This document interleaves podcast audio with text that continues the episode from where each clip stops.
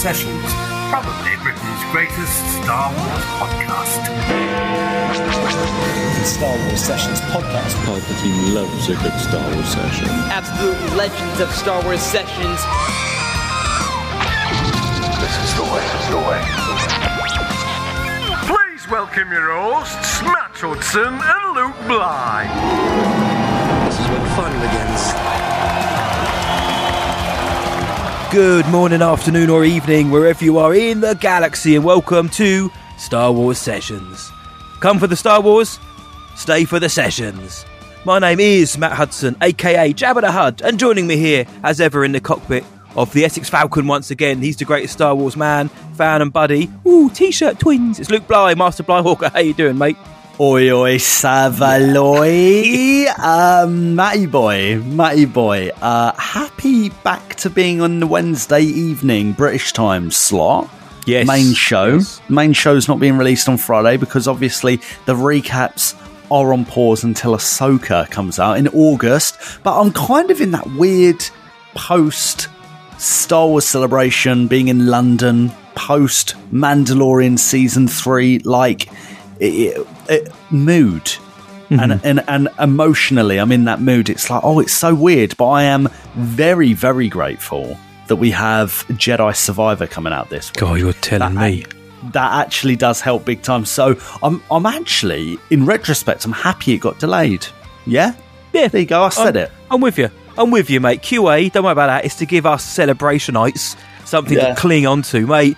This is the first show post celebration. The celebration blues, look, they're always going to be there. But a couple of a couple of weeks ago, or last week, when you guys were recording that um, awesome Collectors Guild, well done, guys. The blues were the blues were real. And then listening back and hearing you guys talking about celebration and hearing the interview that you guys did with um, Patrick and Chris from Hasbro, I was like, man, it's like being back there again. And we had such a blast of celebration. We met so many great people, old and new.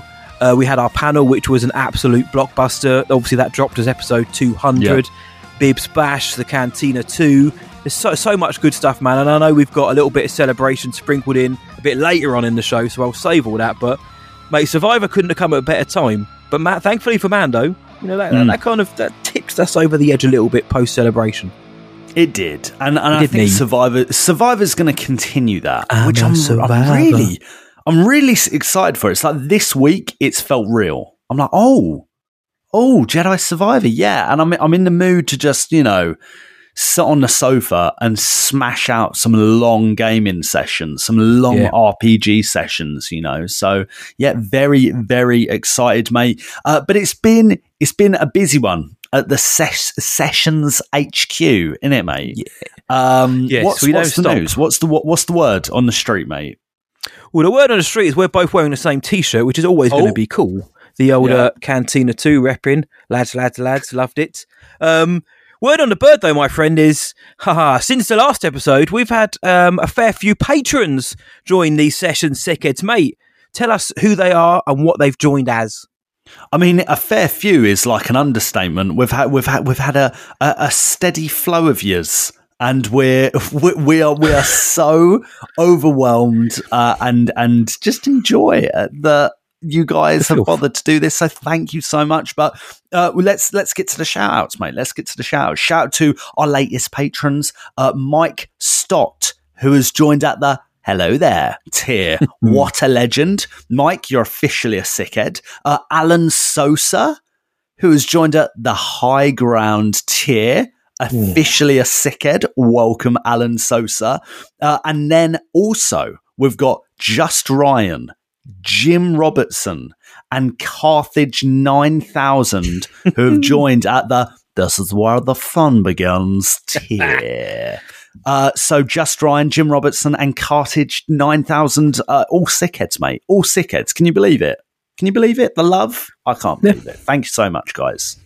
The filth is being farmed far and wide here, guys. You know what's coming. You've got so much material to look forward to. You've got so much to look back on. We've got stuff dropping this month. We do hope you enjoy it.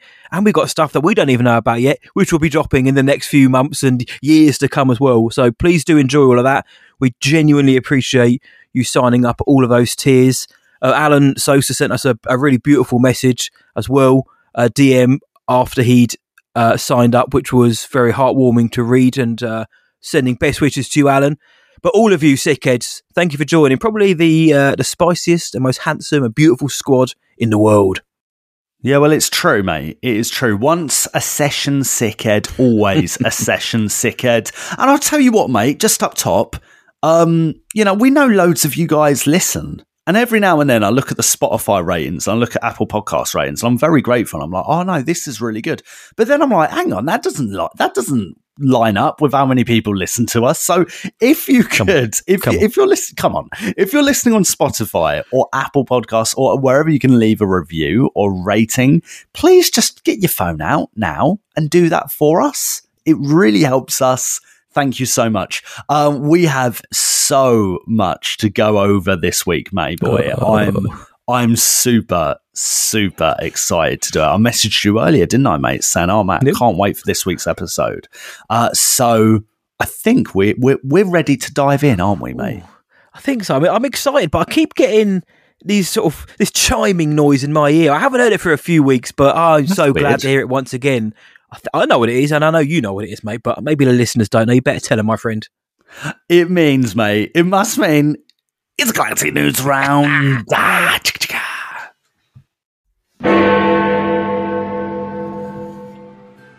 Sharmeen Obaid Chinoy's upcoming Star Wars movie is reportedly searching for a new lead after losing former Watchmen star Yahya Abdul Mateen II. Jedi Survivor is set to be one of the biggest games of all time. In terms of file size, Xbox users can expect a 130 gigabyte file. The PS5 file is 147 gigabytes, and on PC, the file size is a whopping 155 gigabytes. Filming at Winspit Quarry, Dorset, England for Andor Season 2 has been temporarily suspended due to extreme weather conditions. And finally, the estate of Boba Fett actor Jeremy Bulloch is up for auction, including Fett's wearable helmet, a life size bust of the character, and a Revenge of the Sith script. The auction will be conducted at East Bristol Auctions and online from midday on May the 4th.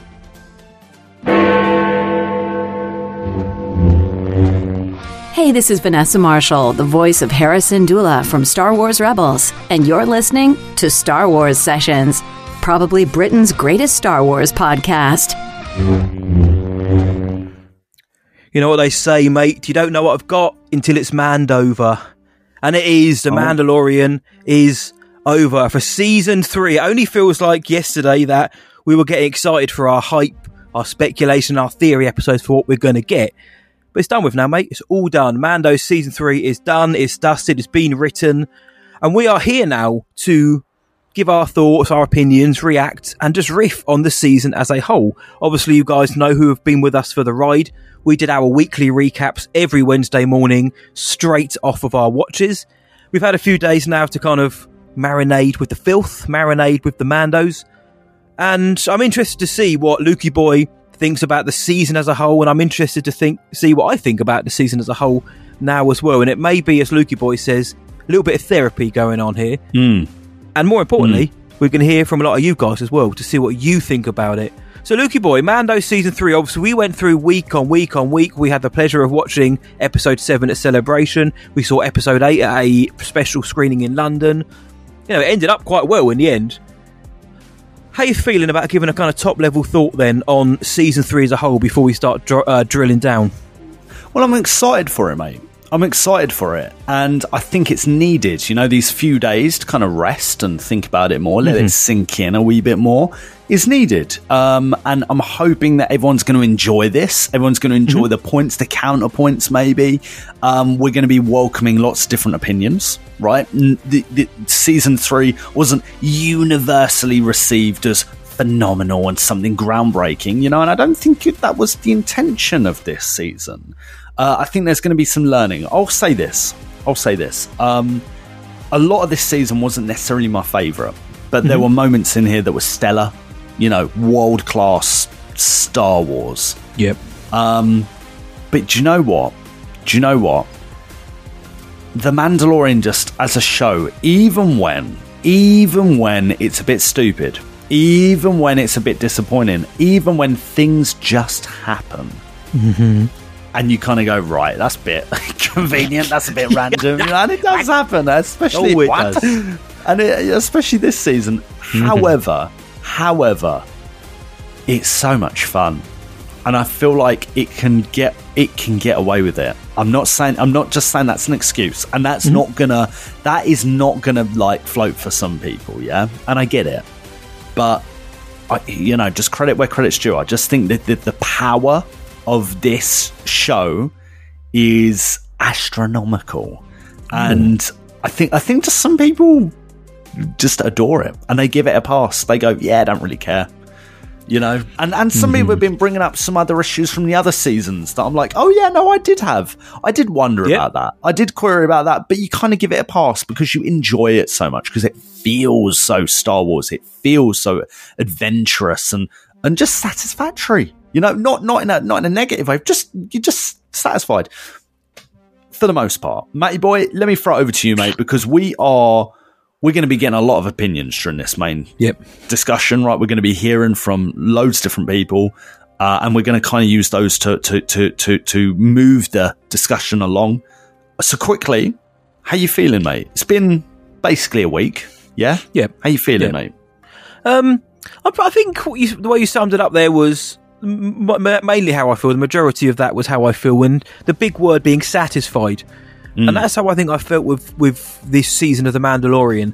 Now I enjoyed it week on week. Some episodes more than others, some much more than others. And I'm not Yeah. here to proclaim the death of The Mandalorian as a show because it's not. You know, we, we've heard that the the ratings uh, were low. Yeah, they were. But then if you look at the ratings, they also went back up again. And then they went down again, but then they went back up again. It's it's TV. It And even then, and even then, it's hard to with You streaming. You got to take it with a grain of salt, you Yeah, know. for like, me, di- it's what do the fans think? What do the what do the people online think? And I know that's usually a, a cesspit sometimes, but you know, are Mm. people talking about this show for better or worse? Yes, then they're watching it.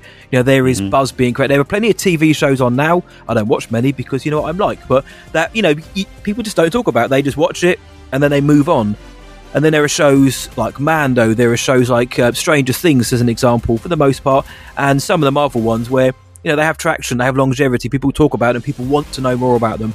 And Mando season three continued that. And like you said, though, there are caveats, there are ifs and buts all the way throughout this, mate. But the one Yeah. question though I had throughout this, and I've been pondering it all week, and there's only one man I'd ever trust with the answer to this. Luke Bly, of course, but and you know, like I said, I'm not here to proclaim that the show's over or it's on its death knell now. But this season, like you said, was wasn't critically loved, uh, like, uh, universally. Sorry, you know, people critically it's still high.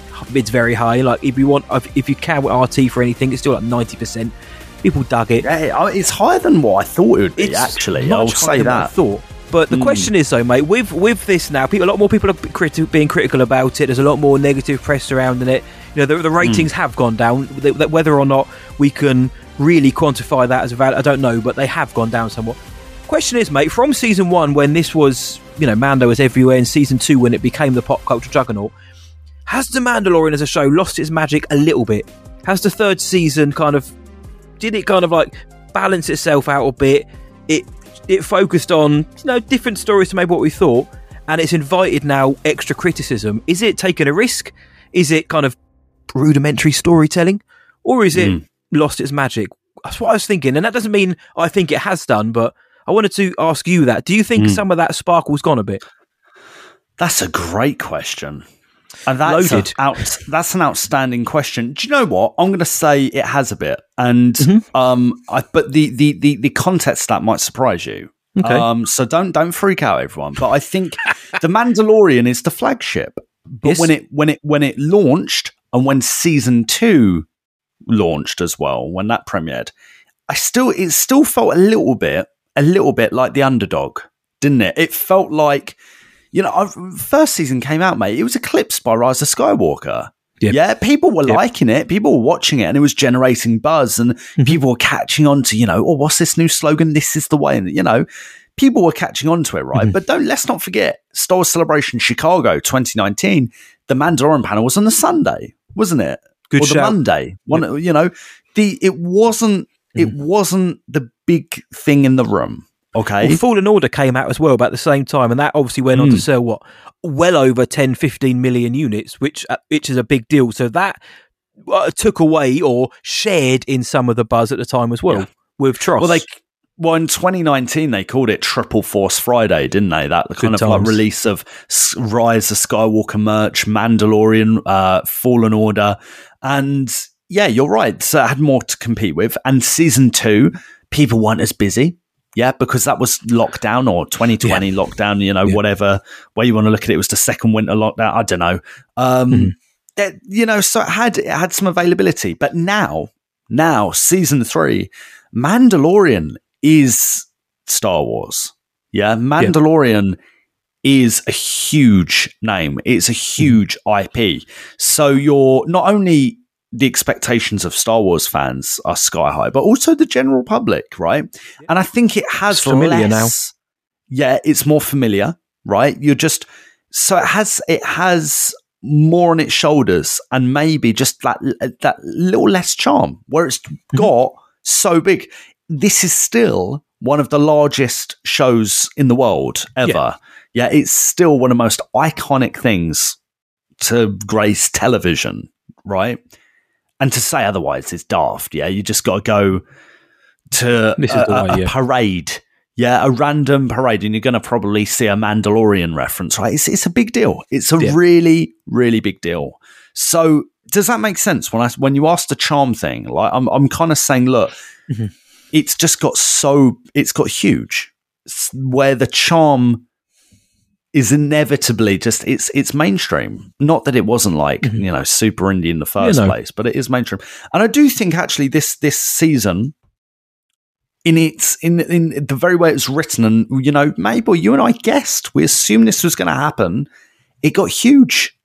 It's huge. It's a, it, you know the world has opened up Because they couldn't do a season one again. They couldn't do a season two again. It Mm-hmm. Well, this is to it, be yeah. something else, something different. And thematically, and I think we're going to dive into this, but thematically, it's shot for big stuff. Yeah, and a lot of that has sunk in since we've watched the finale, and you know we've caught up with people online or heard and watched other stuff, other people's opinions, other people's points. It's like, oh yeah, I didn't think of that. You know, so yeah, but we're going to dive into that. What What about you? Are you Yeah, no, Yeah. just quickly, mate. Um, I thought it had done a little bit, but I think yeah, it's for the familiarity of it. Now that we are, you know, we are ensconced with these characters. We know Din, we know Grogu.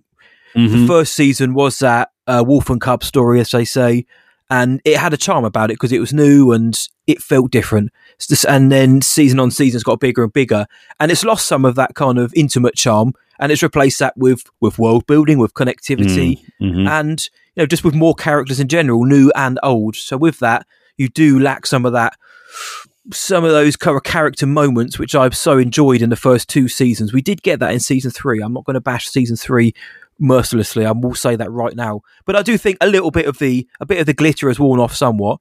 But that doesn't mean it's not a bad thing. It just means that we're living with it now. It's so it's so familiar that it's just part of the you know my television vernacular now. It's just part of my viewing rather than it's the one player in town, like maybe season two, for example, was. You know, everyone's coming off a bad time. They have Mando, and what a way to end with with uh, Luke Skywalker. But I think it has done a little bit, and I do think the ratings reflect that. I think the general consensus uh, would probably reflect that as well. Like you said, there are people who will, you know, steadfast defend the show, and I have seen a bit of that online from both sides. People who don't like it, who refuse to say, accept people who do. People who do like it, who think people who don't like it are just nitpickers.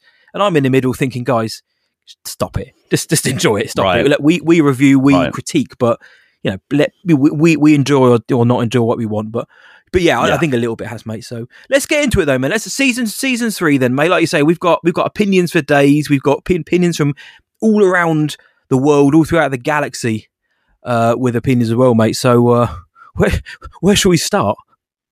Well, we've got voicemails for days, mate. We've got voicemails for days. Uh, let's start with our mate, old, old, old mate, Phil eighteen. Let's listen to it.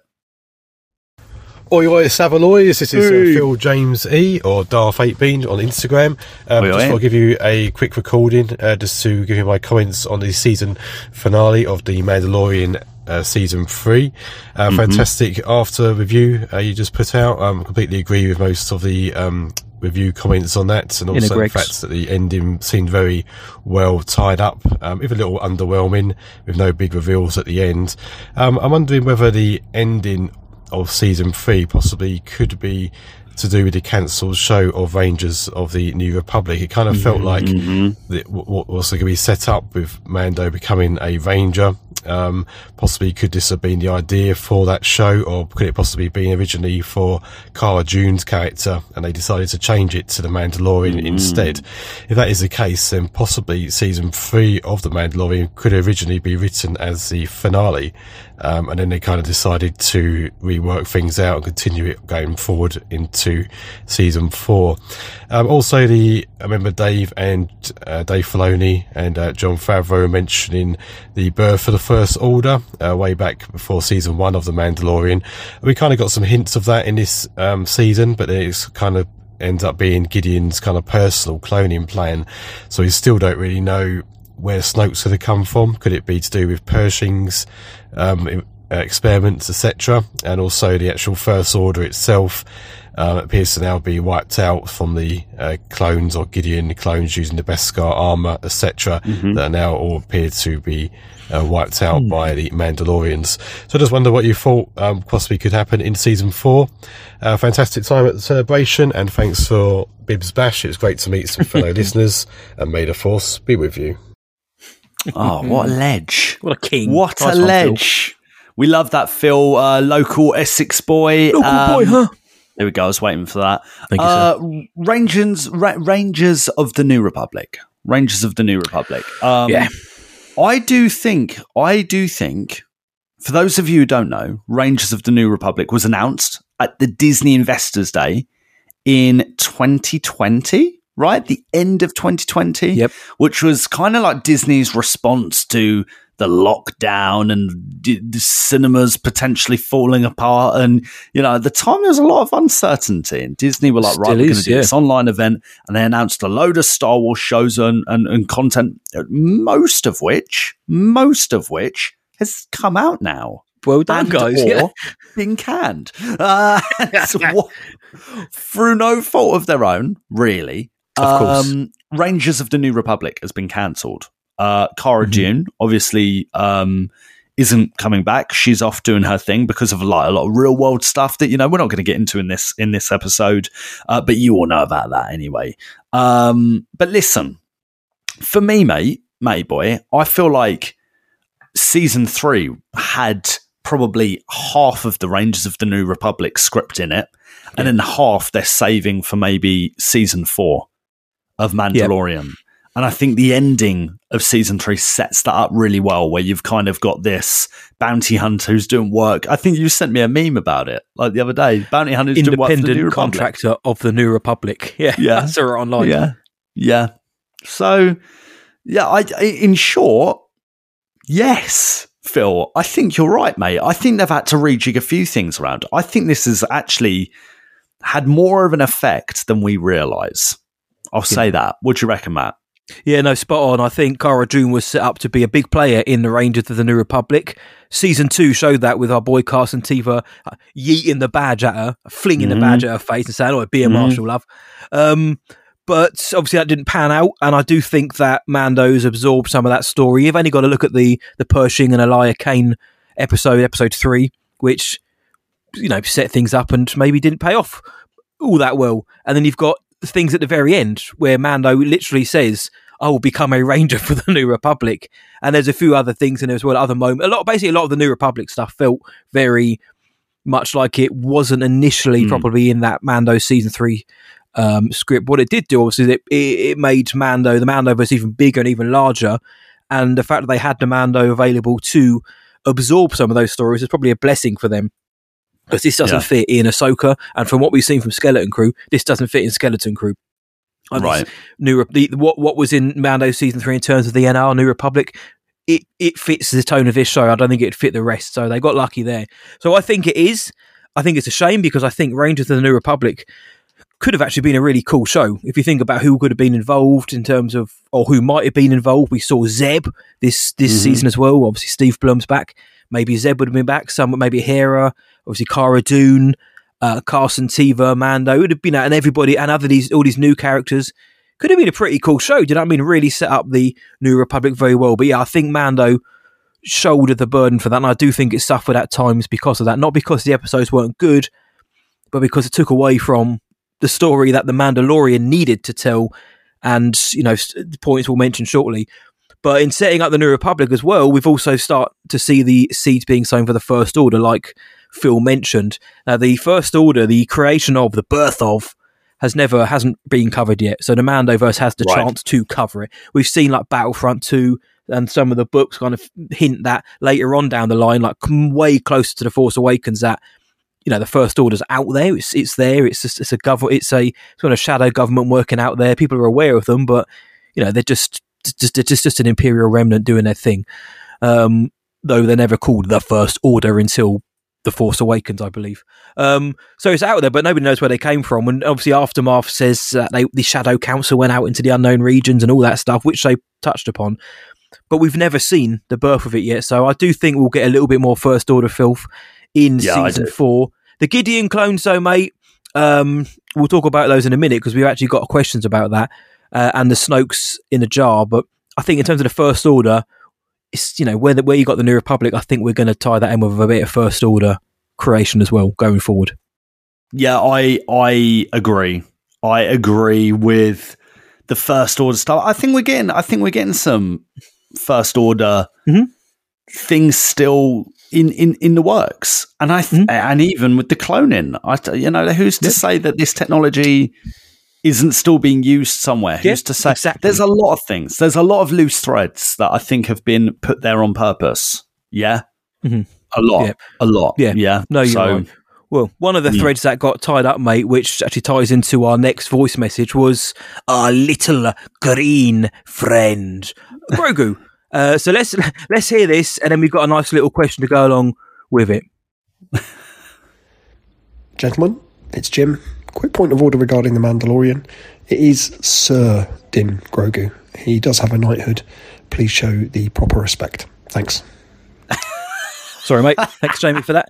Uh, just before getting on to that, then we also got a Patreon question from Two Bit Tommy about Sir Din Grogu. He said, "Do you think Grogu has become more of a prop this season, pushed by the Disney execs? I guess we got more insight to his rescue from Order 66, but we're still left with more questions. It's hard to ignore the unceremonious return and the odd decision to leave Grogu with a former Imperial in Captain Bombardier without hesitation." Doesn't seem like a decision Din would make. So, Jamie, mate, I apologise. It's Sir Din Grogu. Use his proper title. Knighted by Lizzo. Come on, guys. Show some respect.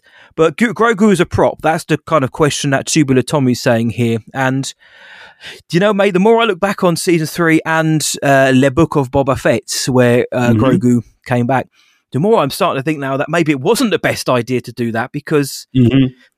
Grogu they they bought Grogu back this season. They bought our boy back, but I'm not gonna lie, mate, he didn't really do anything. I mean, uh, he really didn't until the last few episodes. He didn't really do an awful lot. At times, he was left behind with the armorer. He was left behind with um, Captain Bombardier, Jack Black. It wasn't really till the last two where he really had a say. Obviously, walking around inside IG twelve is cool, but let, let, us kind of think about the impact our little green Yeah. friend had. That did he need to be there until mean, maybe he- those last two? Arguably, you know, he saved Din. He he was a connective tissue for a lot of people, wasn't he? And I, even even with like moments where they're like, oh, you know, that's I didn't teach him that. You know, just the, the, there's a few things where it's like, you know, he's he's important for the flavor of the Mandalorian, but eh, to to to be honest, I agree. I agree. In in retrospect, now looking back at it as a whole, Boba Fett, uh, Mando seasons one and two, Boba Fett season Yep. three, yeah, I do. I th- I actually think Tommy, you're right. I do think this was a decision, uh, some sort of exec level, or cr- or maybe even creative, yeah, Mm-hmm. where they were like, maybe they just didn't have the confidence to do sh- the show without Grogu. Maybe they Yeah, were like, "Do you I think think, right. people are going to tune in? Do you think people are going to watch it with, without Grogu?" And listen, they might have a point.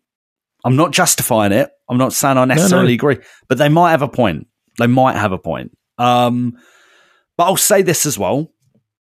despite you know the integrity issue of, of this conversation, which maybe there is, maybe there is. Um, I it is magical when when he's on screen and when he's doing his stuff, even if he's just doing cute stuff. There is a magic to it, and this is what I was saying up top. Yeah, that like there is certain things this show just can that that this show can just get away with that other shows are just I, they, they can't.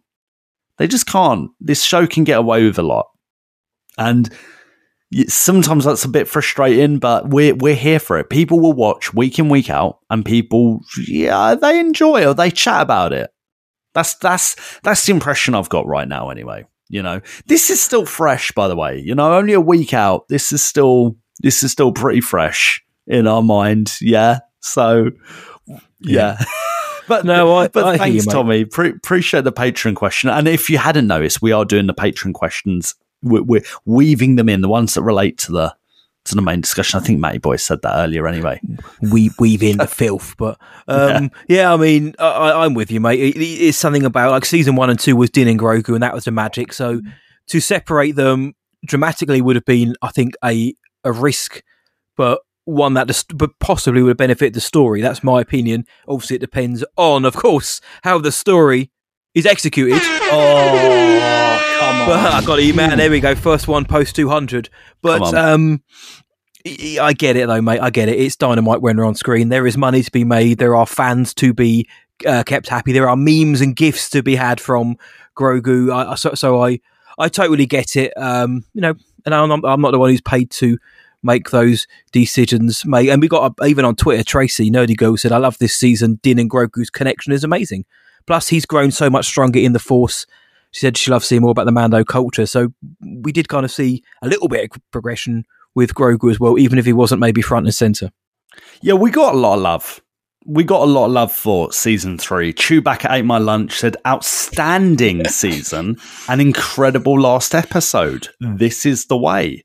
Journal of the Whills said loved it. The first two seasons went for cheaper thrills and mass appeal, which is fair enough. They've got to get those eyeballs on screens. But this season did a great job of broadening out the world and pushing some boundaries the wider context provided by the Pershing episode and the Shadow Council scene, and the callback to the episodic Clone Wars shenanigans in Plaz- on Plazir 15 were highlights for me.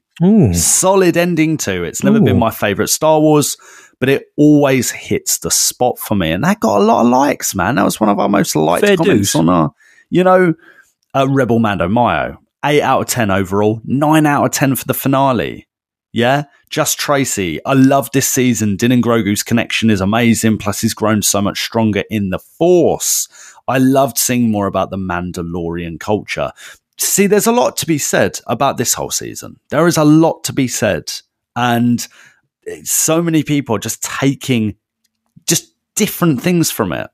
Different things Yep. from it. I do think that it's more varied. The opinion, you know, the reception is more varied Yeah. than previous seasons. Would you say? Um, yeah, I would. I mean, overall as well, uh, I think so as well. Not just from the uh, wide selection of opinions that we got when we posted the question, but Right. I'm seeing people who gen- who are generally on the positive of the show, kind of opening up now and saying, "Okay, maybe that wasn't great," or "I enjoyed it." However, I can see the cracks in this episode season. Um, as I've said, I can also see people who like it who are steadfastly, you know, uh, supporting it, which is great as long as there are Mhm. reasons. And the same if for people who are crit- criticizing it, saying it's terrible. You know, let's you know let's let's put the cards on the table and let's ex- let's explain to each other why and have a discussion. No one's right or wrong, but let's let's open up the floor for discussion. But I do think this has uh, received a much more varied uh, response, mate. Overall, Yeah. Absolutely, mate. Let's move on uh, to a Canadian voice, Ooh. Commander Taylor, Taylor Holland. Let's hear it, mate. What's she got to say? Ooh.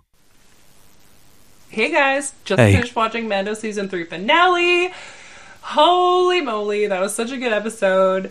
I was on the edge of my seat, holding my breath. I was laughing. I was getting emotional. I was smiling, but I was not crying because no one was dying. Okay, lots of people in the background died, and yes, the dark saber died. Rest in peace. Um, I am glad, however, that that ended with Bo-Katan because that could also be seen as like symbolic. It's like the new age of of Mandalorians, right? Which is pretty cool. Um, but yeah, I had there was a lot of rumors going around that Din or Bo was going to die. I did not Nah. think they were going to kill Din. Sorry, Miss Hilda, but they weren't going to do it. Um, but I did think Bo was getting it, but she didn't, which Ooh. was I'm okay with that. But you know what? There is no way the Moff is dead.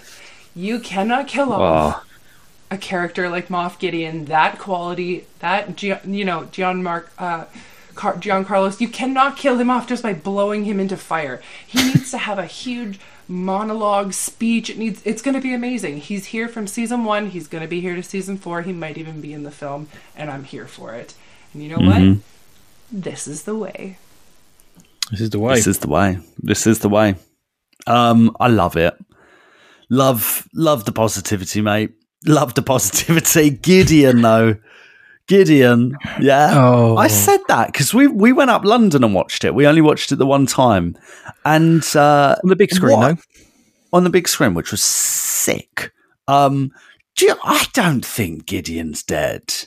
Do you? Do We you think he's spoke about or- this as well, mate. Well, we got how about this? We got an eight-year-old lad. He wants to throw his two pennies in. Oh, We got a Patreon question from Matilda Backlund, the Queen of Sweden, aka Tilly B. But it's not from her. She's actually passed a buck over to her eight-year-old son Isaac, who says, "Was the Gideon we saw in season three of The Mandalorian actually a clone?" Mm. Now, Isaac, mate, that that question is gaining traction online. A lot of people are saying, "Look, he hasn't got a tash. That's why." Others are saying, like Taylor, it's Giancarlo Esposito. The guy brings so much quality to the show. He's having a blast. An actual villain have, who felt menacing. Mhm. We know he's got Mhm. clones because that one opened his eyes like I do when I realise I've missed my alarm.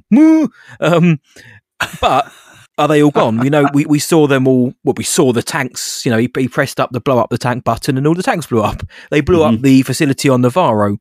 Are we led to believe now that all of the Gideon clones are gone, mate? What do you think to this one? Because it's becoming a fairly popular idea now. I don't know if it's because people just dug them off or if they if there's more to it, but is he a clone? And if it turns out in season four or in the film, they're like, yeah, I say, well, I was a clone all along. How do you think you'd feel? Um. Well, I don't know if it was a clone all along. It was a clone in season three, potentially, not all along, right? That's how I view That's it. the anyways, question, yeah. That you know, yeah, yeah, yeah. I so, yeah, I suppose it could be the one, but um, I don't. I think he's coming back. I think he's got to be come back, and if if it's more a question of if he doesn't, I would feel a way about it. Yeah. Yeah. Does that make sense? I'm like, I know what you mean. That's you know, that's the that's the thought. That's the concern. It's like, mate, what with you know, we're he's one of the best villains in Star Wars ever, and it's and it and it did feel like, oh, mate, this this lad crashes the absolute mad lad Axe Woves just crashes a star destroyer in the right space. Tie fighters aren't around. They've just gone. Ah, do you know what? We've blown it up. We're logging it off. We're go- yeah, we go, we're going to go to Space McDonald's and grab a fillet of fish. Yeah, and they just smash smash the Star Destroyer in the base. Accuracy one hundred one. Yeah, Of course. and Moff Yep. Gideon, and there's just fire. Grogu does this thing, which is immaculate. It Yeah, is that's quality. fantastic, and it's a callback to the first season Yes. with the finale of season one. Excellent. Oh, you know, it's like poetry. It rhymes. Recycling ideas, but yes, it's growth. But it, but it's yeah, it's it it is poetic. It is very George Lucas, right? It's Very much, yeah. Star Wars, very Return of the Jedi. What Return Mm. of the Jedi does with A New Hope and Empire Strikes Back, you know, debatably. And Mm-hmm. um, but then you got Moff just going up in flamage. Ah! No, no, no, no, no. I don't think. I don't think so. I don't think so. I don't think so. I don't think so.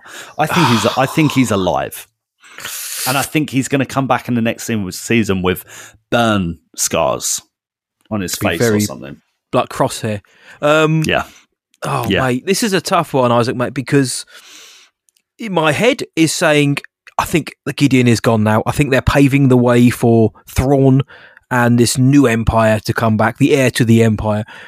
But my heart's saying I don't want it to be because, like mm-hmm. Luke Bly said on the recap, and I and I have struggled with this. There has been a villain issue in season three, the, in the fact that there wasn't one, and when we did get one, it elevated the season a lot more for me. And then he's gone.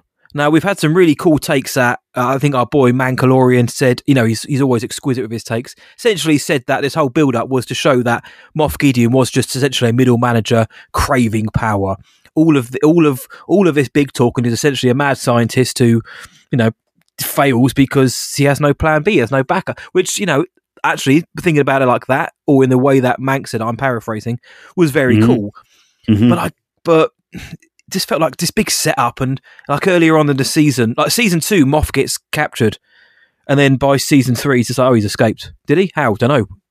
Oh, okay. He just did. Somehow Gideon returned, and I was like, that blew. I'm not going to lie. There was a few like resets from season two, which essentially all of them, which I was like, come on, guys. And even in the even in the finale though, mate, Din gets captured season uh, episode seven, beginning of episode eight, free. It's like, oh, just give us some tension, guys. Um, Mm. but with Gideon, I think I think he's gone. I don't think it's a clone. I think his clones are gone, but I don't think his cloning is gone. I do think somehow that is going to pave the way for a Snoke or a Palpatine. Maybe not like directly, but I think indirectly it's going to help because it's been a huge part, mate. It's been a huge part of his character development and the story in itself. So Mhm. Head says I think he's gone. Heart says I really hope not because I think the show may suffer, but we may end up getting Lars Mikkelsen's Thrawn instead, which should be blockbuster as well. I mean, this is the thing. I feel like this season and the creators in general are very aware that the Mandoverse or the Mandalorian is very much a part of this bigger story that was inevitable, right? That's it, that's the way it kind of had to go from episode one, from or episode two, when you're meeting a little baby Jedi, a lost Jedi. That is the call to adventure, isn't it? To a larger Yes. adventure, the he- you know, the hero's journey. Yep. And so, you know, it wasn't going to just stick to the wolf and cub formula. Yeah. It, it- you know, it can't just do that. It needs to grow from that.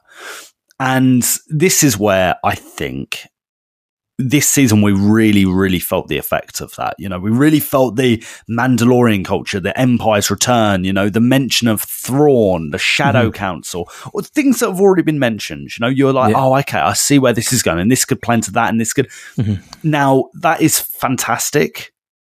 Fantastic. But in doing so, sometimes a bit like what you said, the stakes are forgotten. Yeah, the tension at mm-hmm. present is is is forgotten. It's like what Yoda, you know, says to Luke. You know, stop, you know, looking at the horizon. Focus on now. Yeah, Yep, bang on. stop stop looking at tomorrow. You know, f- focus on now. Yeah, focus on the on the on the on the on the current on the present.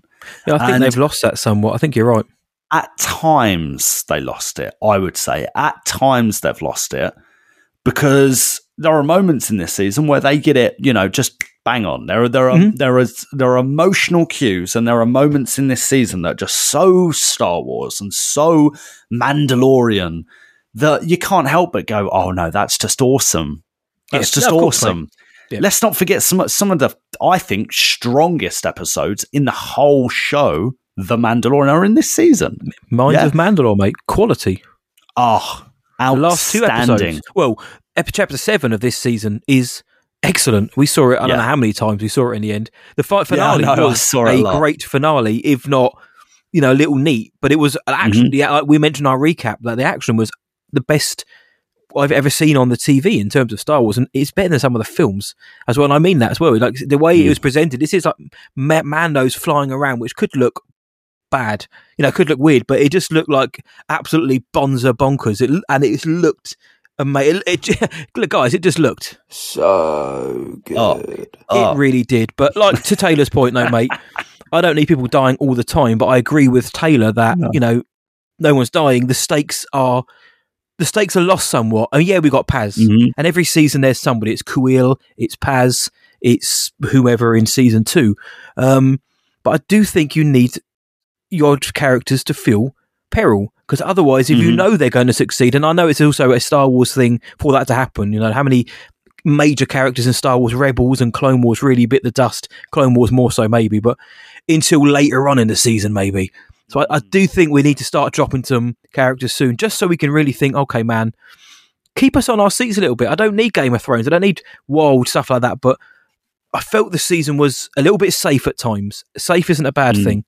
And I do think, like we've said, a lot of that was down to the range of the New Republic fiasco and having to maybe shuffle some cards and decks to get this season out there and the Boba Fett stuff as well. You know, I think season three was dealt a bit of a tricky hand to start with. So Yeah. I am absolutely going to take that into account. And again, I enjoyed this season. It wasn't my favourite, but I enjoyed it. But um, I do think we now need to start clearing the decks a little bit more and, you know, make us feel something a little bit more.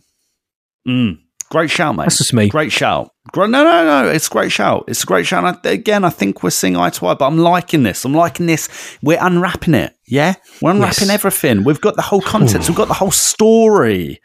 Pro, you know, previous episodes might mean something different now. They might take Yep. on a different meaning. Yeah, they might you you might enjoy them differently now, right? And that's even maybe A for full other rewatch is going to be great, I think. I I would agree. I would agree. Um, we got another voice message, mate. Let's listen to the legend himself, Lloyd Hunt, and uh, let's let's let's chat a little bit more after this. Hi guys, Lloyd here, aka Lloydie110. Just want to give him my thoughts on the end of Mando season three. Loved it. Absolute loved it. I thought it was a great story. Uh, loved the action. Like I say, the, the Mandos versus the Troopers was fantastic. Loved it. The the ray shields, the one on one with the Mm. Mando and the Troopers, brilliant. I could not get enough of it. Absolute happy. I felt content, happy, and yeah, I love the happy ending, the cowboy western style ending.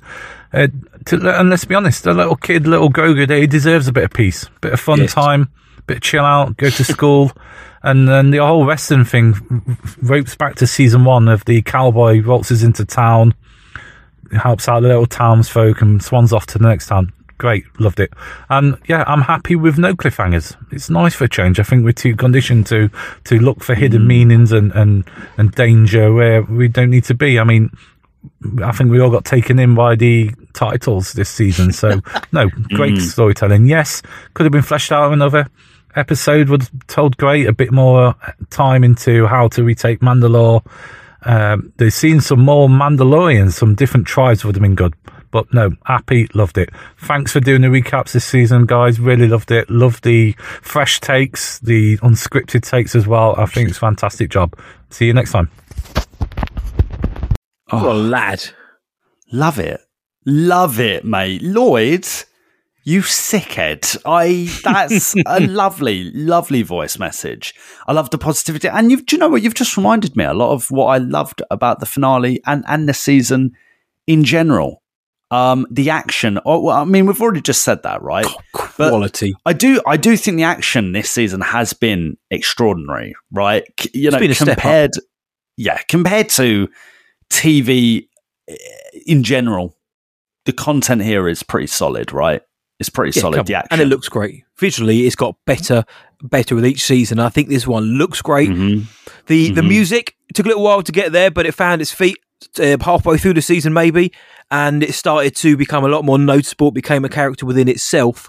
I just love Lloyd's positivity, mate. And yeah, that ray shield moment when when Lloyd mentioned the ray shield, like, oh, the, the, the, finger started pointing, like yes, yes, yes. That ray shield moment, Yeah. that kind of like leveling up each time Ray those shields shields. open. Shield. That was, and even, to be fair, in the theater we were like, "This is awesome." But then Mhm. rewatching, I was like, "This is this is so cool." And you know, Yeah. they're giving the fans what they want here. They're giving Mando his time to just go absolutely berserk, and I dug it. And there, there was there was tension there. There was dramatics. Mhm. I didn't think he was going to die in that moment, but we saw Paz Vizsla in chapter seven get you know beaten, bruised, and then eventually when he when he faced a major boss, he got taken down. And I was like, "Are we going to get a similar thing here with old jarring. We didn't because that would have been a bit jarring. But Oh. um, but instead uh, we got what we got. And but yeah, no, the action was great. I really, I know, I did. You know, it did, we didn't get a cliffhanger, and uh, everyone in the theater at the end of it sat down waiting for that post credit scene, and there was kind of like an audible "oh" when there wasn't one because we've been conditioned to assume we're going to get one. And to be fair, you know, the Book of Boba Fett gave us a, a post credit scene, so we thought maybe we are going to get one. We didn't, but like we said in the recap, it's tied up nicely, a little too nicely for some. But we know we're getting Mm. season four. We know we're getting the film. I just love hearing Lloyd's positivity, mate. I also mentioned on a recap, I think as well, that I do wish we'd seen a few more different Mando factions coming in, but we didn't. Mm. We still enjoy what we got, mate. I, I I really like the point about the happy ending. You know, I'm I'm I'm really enjoying that now. I'm Mhm. like, I've I've I've come around to it, and and he's right. You know, I do think we've been conditioned to think like, what's next? And you know, we right. know we know the future's coming. We know, we know that other stuff's coming. But so why not just go? Yeah, they're good for they for now. They're good. They're chilling. You know, they're chilling. Yeah, yeah, yeah. You know, they're chill. Mando's I got ju- I that ju- expensive booze that Greef gave him in the last episode. He's like, I ain't sharing that with anyone. He's on that tonight. That's emptied, mate. That's emptied. Yeah. By that night, he's like, right, finally got myself a gaff, got my Kids kids, asleep. Gonna fire up the old Nintendo Switch. That's it. Play Bo's coming over. We're to have some booze. Oh. gonna play some Animal Crossing. Yeah. Yes. Gonna play some Animal Good Crossing. fun yeah, game. of course. Um, I really like the happy ending, mate. I really Yeah, liked it. I even liked the Looney Tunes Disney sort of I thought zoom in at the end. I, I still stick to that. you, st- you think it's a bit too it's cheesy? nice. Would you It is just- nice, but it was a bit like I did expect like the trumpet fanfare or that's all folks or whatever would come up, but it's fun. It's not cheesy in a. I hate it where it's cheesy and a kind of like a. Oh, of course. I know what you mean. It's It- you know it's fun. It's fun. I I I kind of liked it. He I kind it, of liked it. It's a nice it. change, I, I I liked it. I thought, "Do you know what? On this occasion, yes, I will. uh, I'll let it happen. I'll let it happen. Like I have the it. authority, mate. Um, you know, uh, Lloyd also mentions um like titles, other episode titles, and I think something that has been discussed even on our Discord. Um, the spies, the spies. Mm. You know, the penultimate episode. Listen, I think that I would have named it something else.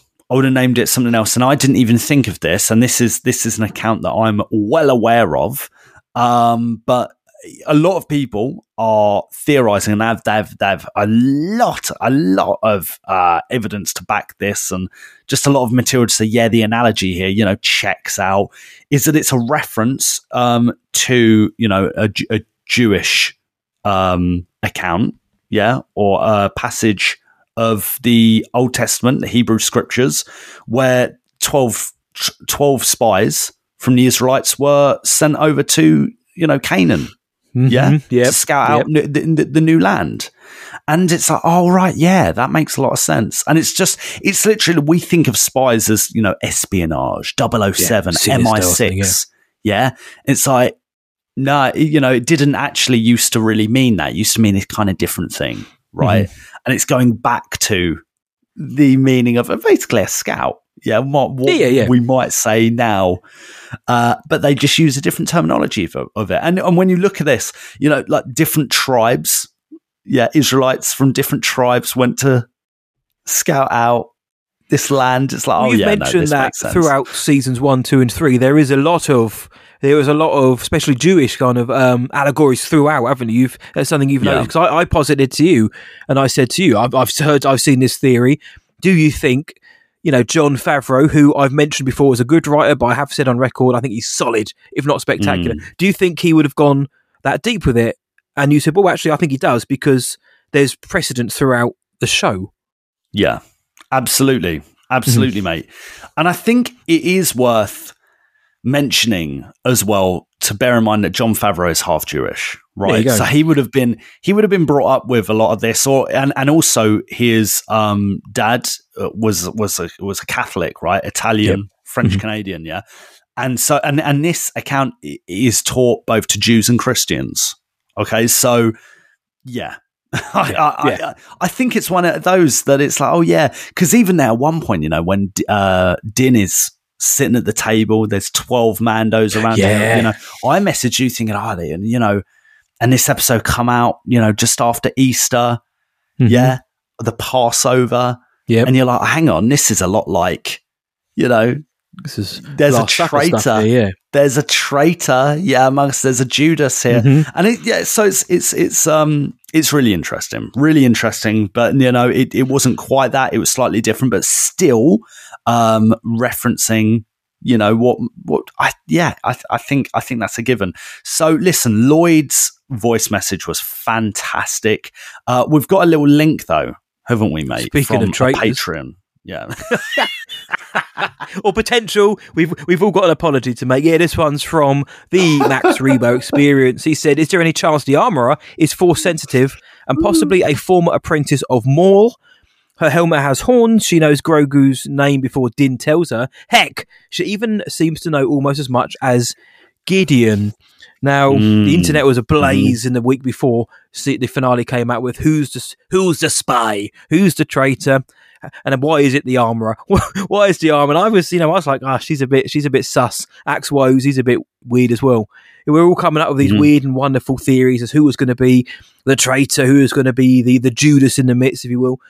Turns Mhm. out no one was. Um, but the question here, though, is it hasn't gone away though. The armorer, she's got the helmets, uh, the horns, and the helmets, which we've all, all noticed. But um, MRE is saying is she force sensitive and possibly a former apprentice of Maul because of her foresight. Now, I happen to think she might have been the one who taught Din because of what she says at the end. You know, go and take your apprentice on his journeys like your master took you. Wink, wink. And the way he Oh. kind of looks at her, like, yep. I think she might have been the one to kind of take Din under her wing. Um, so do I? I don't think she's force sensitive. Um, because when she saw the dark saber, I think she would have been a little bit more excited than she was. Um, Mhm. unless of course she's just hiding it, but then that's just another Sidious almost. Do I think she's an apprentice under Maul? I do think you know she every every system has their own kind of like leanings, left, right, centre, whatever. I do think she will lent more to the Maul side because those horns are telling. I don't think she was Mhm. necessarily a full on Maulite, but I do think there is they're Maulite. there for a reason. A Maulite. They like that. aesthetically they That's look good. really cool as well, and it makes it Yeah. less of a kind of um, Spartan helmet and more of a bit of a naughty Mando one with those Maul horns. But I don't think she's force sensitive. I think No. they're staying away from that. But I Yeah. do think that mm, she was more on the Maul side of thinking than maybe the Duchess Satine or or even Bo Katan, mate. But what about you? Is she force sensitive? Is she a more like? Uh, Max Rebo experience. Uh, force sensitivity, no. Uh, see what Matty Boy just said. I, I'm I'm just not feeling it. I don't, you know, I don't. I just don't think they're going there. Mhm. Um, the Maul thing, I think there is some connection. I think there is Yeah. some connection. You know, I, I think the aesthetic is isn't necessarily there by accident, uh, and I think we're going to see more of it unravel in the coming seasons. In the coming seasons, but you know, I, no, I'm gonna re- I'm, I'm gonna I'm gonna go back to this thought in a second, but I'm gonna write it down. I'm gonna write it down right now, and I'll mention it in, in my like wrap up trusty thoughts, pad out. Yeah, yeah, I've got the trusty pad out, you know. Um, but listen, I, I I think that the more stuff will be mentioned. Yeah, in in in future seasons Mhm. of the Mandalorian or the Mandoverse. The Um, Mandoverse. well, they're tying it- in yeah. enough Clone Wars stuff or legacy material that it kind of, you know, the only things they haven't really mentioned is the Saxons or Maul, really. You know, they don't need to Mm. mention the Saxon family who had the dark saber. Maul, though, you know, to be fair, they haven't really mentioned Satine either. So I do think by before the Mm. season is out or the series is fin- finished, I think we'll get a reference to Maul. And I do think we'll get some kind of Satine reference, even if it's just a name, like a name drop, like your sister Satine or something like that. I think we'll get a mention of Maul and Satine before it's all said and done. And I think it's just worth pointing out that she is like a matriarchal figure, isn't she? You know, so when Yeah. when you know Max is saying, you know, she seems to know almost as much as Gideon, it's like, well, yeah, I think that's because she's just well read and she's been around a bit. You know, I think in universe she's she's one of the older Mandos. You know, the Mandalorians all seem to have like a fantastic anti aging cream. Yeah. And hair Um, maybe- good. Yeah, maybe it's the uh, water, the living waters. Yeah, the the mines of Mandalore. Maybe it's that little stuff that she keeps in her pocket. She has a little sip, sip. Yeah, and she's like, "Oh, that keeps me topped up and nice." You know, it explains Bo love some of Katan.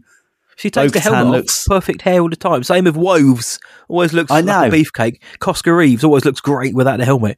I know. Yeah, plot holes. mate. Yeah, plot holes. Where's the head hair. hair? Same with Where's Adam the Driver helmet as hair, Kylo sorry. Ren. Come on, guys. Head hair. What? That's all. What? Where, where's that head hair that you grew yourself? Where's the head hair? Shaved it off, mate. Yeah, where's the helmet hair? Where's the helmet hair? Uh, That's it. Yeah, great. This ain't the way. Great question. Great question. Uh, we got one more voice message for the main discussion, right, mate, boy? Should we? Uh, should we get through that and then and then lead it with some other thoughts? Let's do so, mate. This is from Josh Morley, and we said we've got uh, different opinions on the on the show from both sides of the coin. Let's hear one right now, mate. What are you saying, Matt Hudson and Luke Bly, you couple of Star Wars sickheads, sick boys? oh, sickheads. Mate, I can't help but feel a little bit disappointed with this series, especially the finale. It just seems a bit lazy to me that Gideon returns and then within three episodes they've defeated him again already, or so we think, and, and that's it, series over. The, I mean, the finale was basically a remake of the series two finale, except it was on a different planet.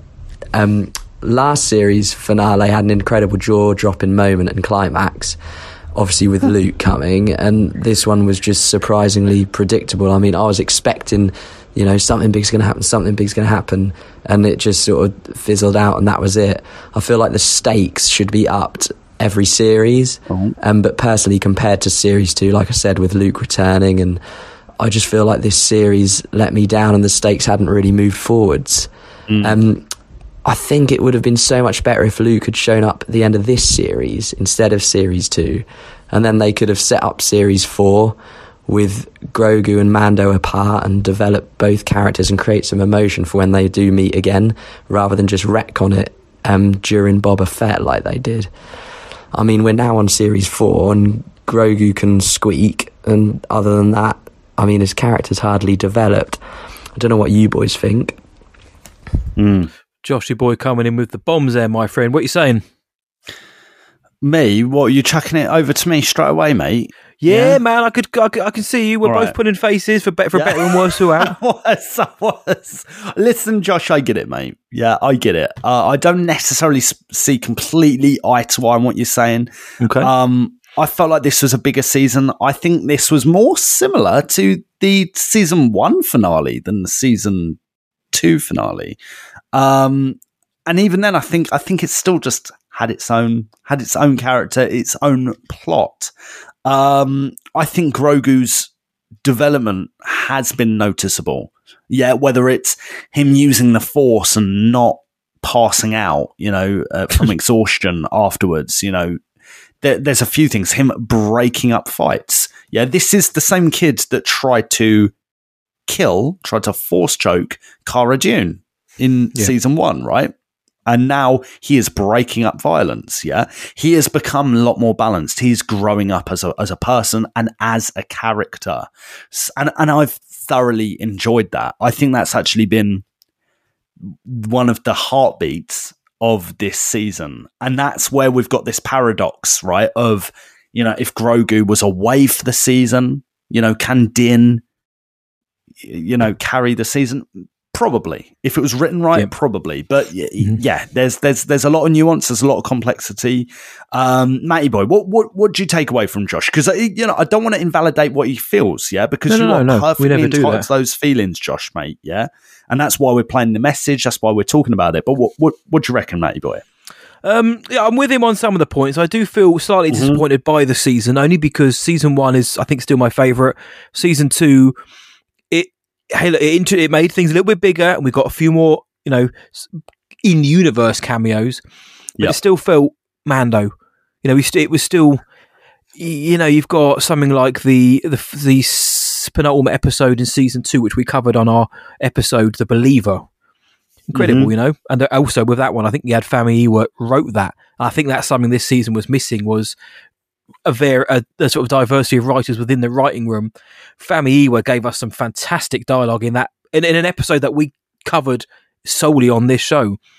You know, I Mm. think this season could have done with a bit more of that. So I felt disappointed in that sense that, and also in the sense that I, I, agree, I agree with Josh's point as well that I do think that each season, you know, there should be more and more, you know, stakes. Again, it doesn't have to mean Luke Skywalker coming to save the day or Anakin No. being resurrected, but I do think I'm glad. to. I'm glad that didn't happen. I'm glad yeah, no, I'm, that I'm wasn't. glad, yeah, we said that as well. We don't need Ahsoka. We don't Yeah, need we did. Ezra to come in and say, Let the Mandos, you know, ha- have the confidence in your own characters or your own tribes to save the day.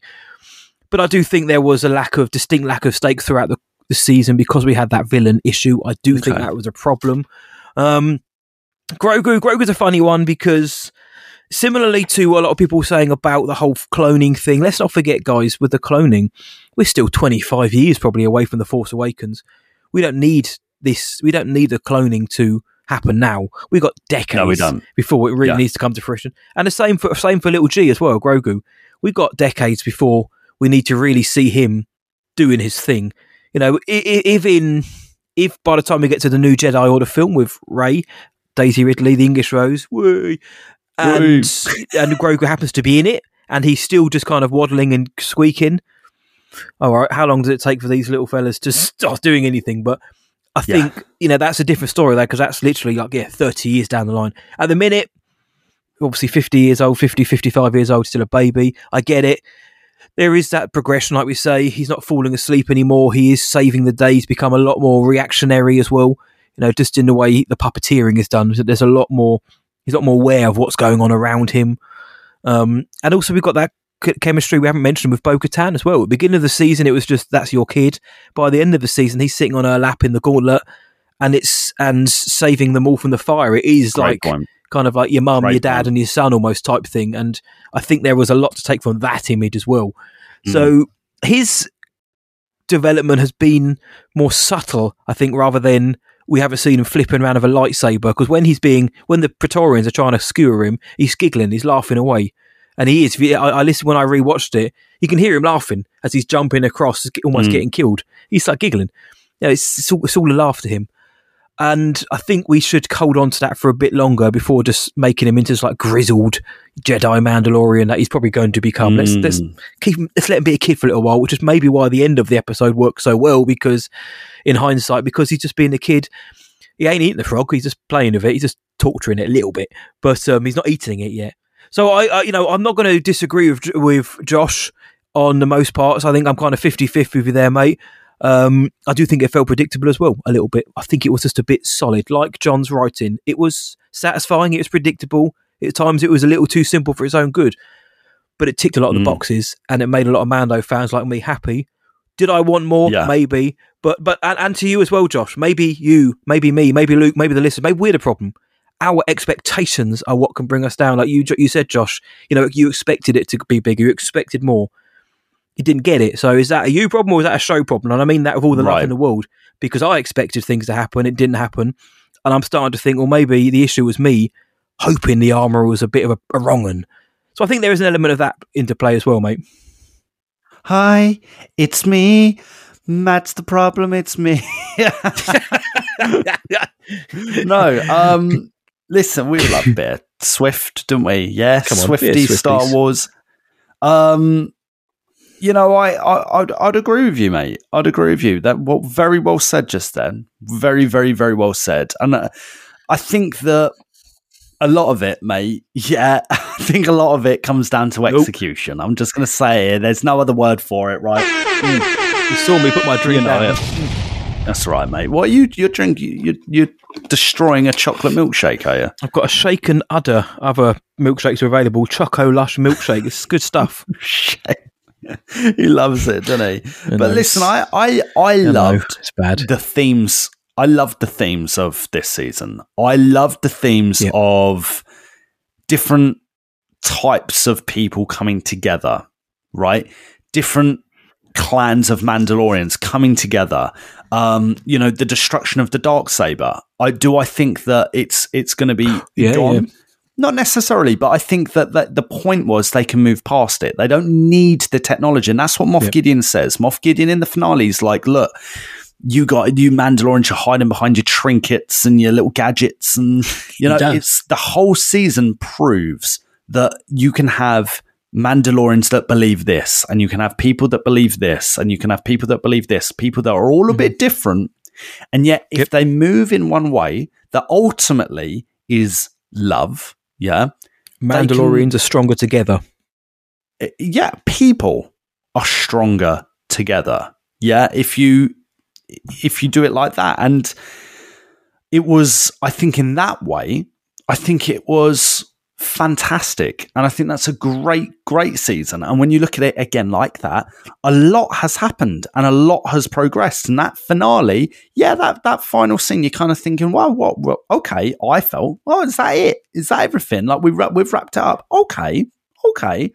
Um, I would have maybe liked to just the episode to have been a bit longer. Rick Famuyiwa gave me one of my favourite episodes of this of this season in the penultimate episode, and yet Oh, the finale at times I feel like he could have breathed a little bit more. You know, show don't tell, show don't tell, and it could have done with a wincy bit more of that. I think in the finale, um, but it does leave Mando and Grogu a lot of space and a lot of room to do a lot of things, whether that's in the next season, whether that's in other shows, whether that's for the upcoming film. Now the film's been announced, they've got a game plan. And I wonder if this season was almost written in like, look, we need to, we need to, we're going a bit too quick. We've had Luke come up here. We've had Gideon do this. We've had the, we've had the clones in the tubes. Yeah, we, we're all we, we're going a bit too quick. We need to slow our road a little bit, and we need to do this. We need to do.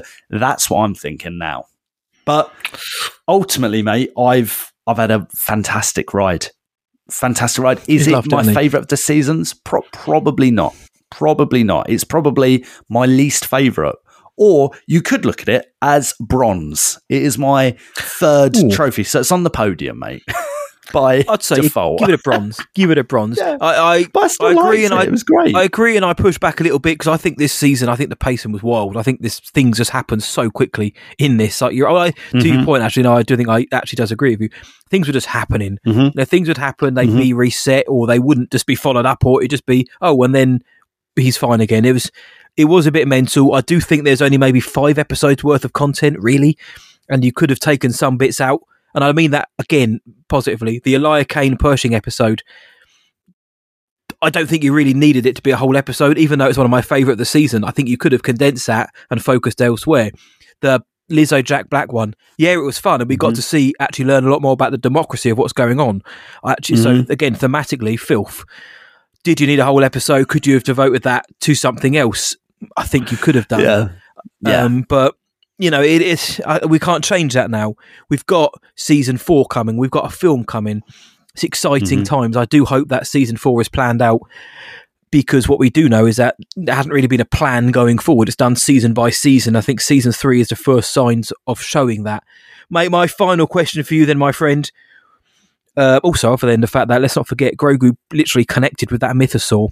The mythosaur only really Mm. wakes up when it's the new age of the new age of Mandalore. So that was something which people are talking about, but not enough. That our little green I'd friend agree. connected with that fella. But the film, Don't Dave think Filoni's we talked about it enough either. By the way, No, we didn't. No, it's one of the things that on the train back, I was like, we didn't really talk about it, but uh, I think that's that, Yeah, that's going to play into something huge. I don't think he's necessarily going to ride it. Ride it like a mythosaur. I want to ride it. like a mythosaur. But I think there's something there. But well, mate, my, so yeah, I dug it. I think there's problems with this season. It is my bronze as well. I, I, I do have issues. I reconcile with a lot of them. I'm not going to complain too much. I think a rewatch, a binge watch, will really actually help. But Dave Hmm. Filoni's film is the culmination. They've called it the culmination of the Mandoverse.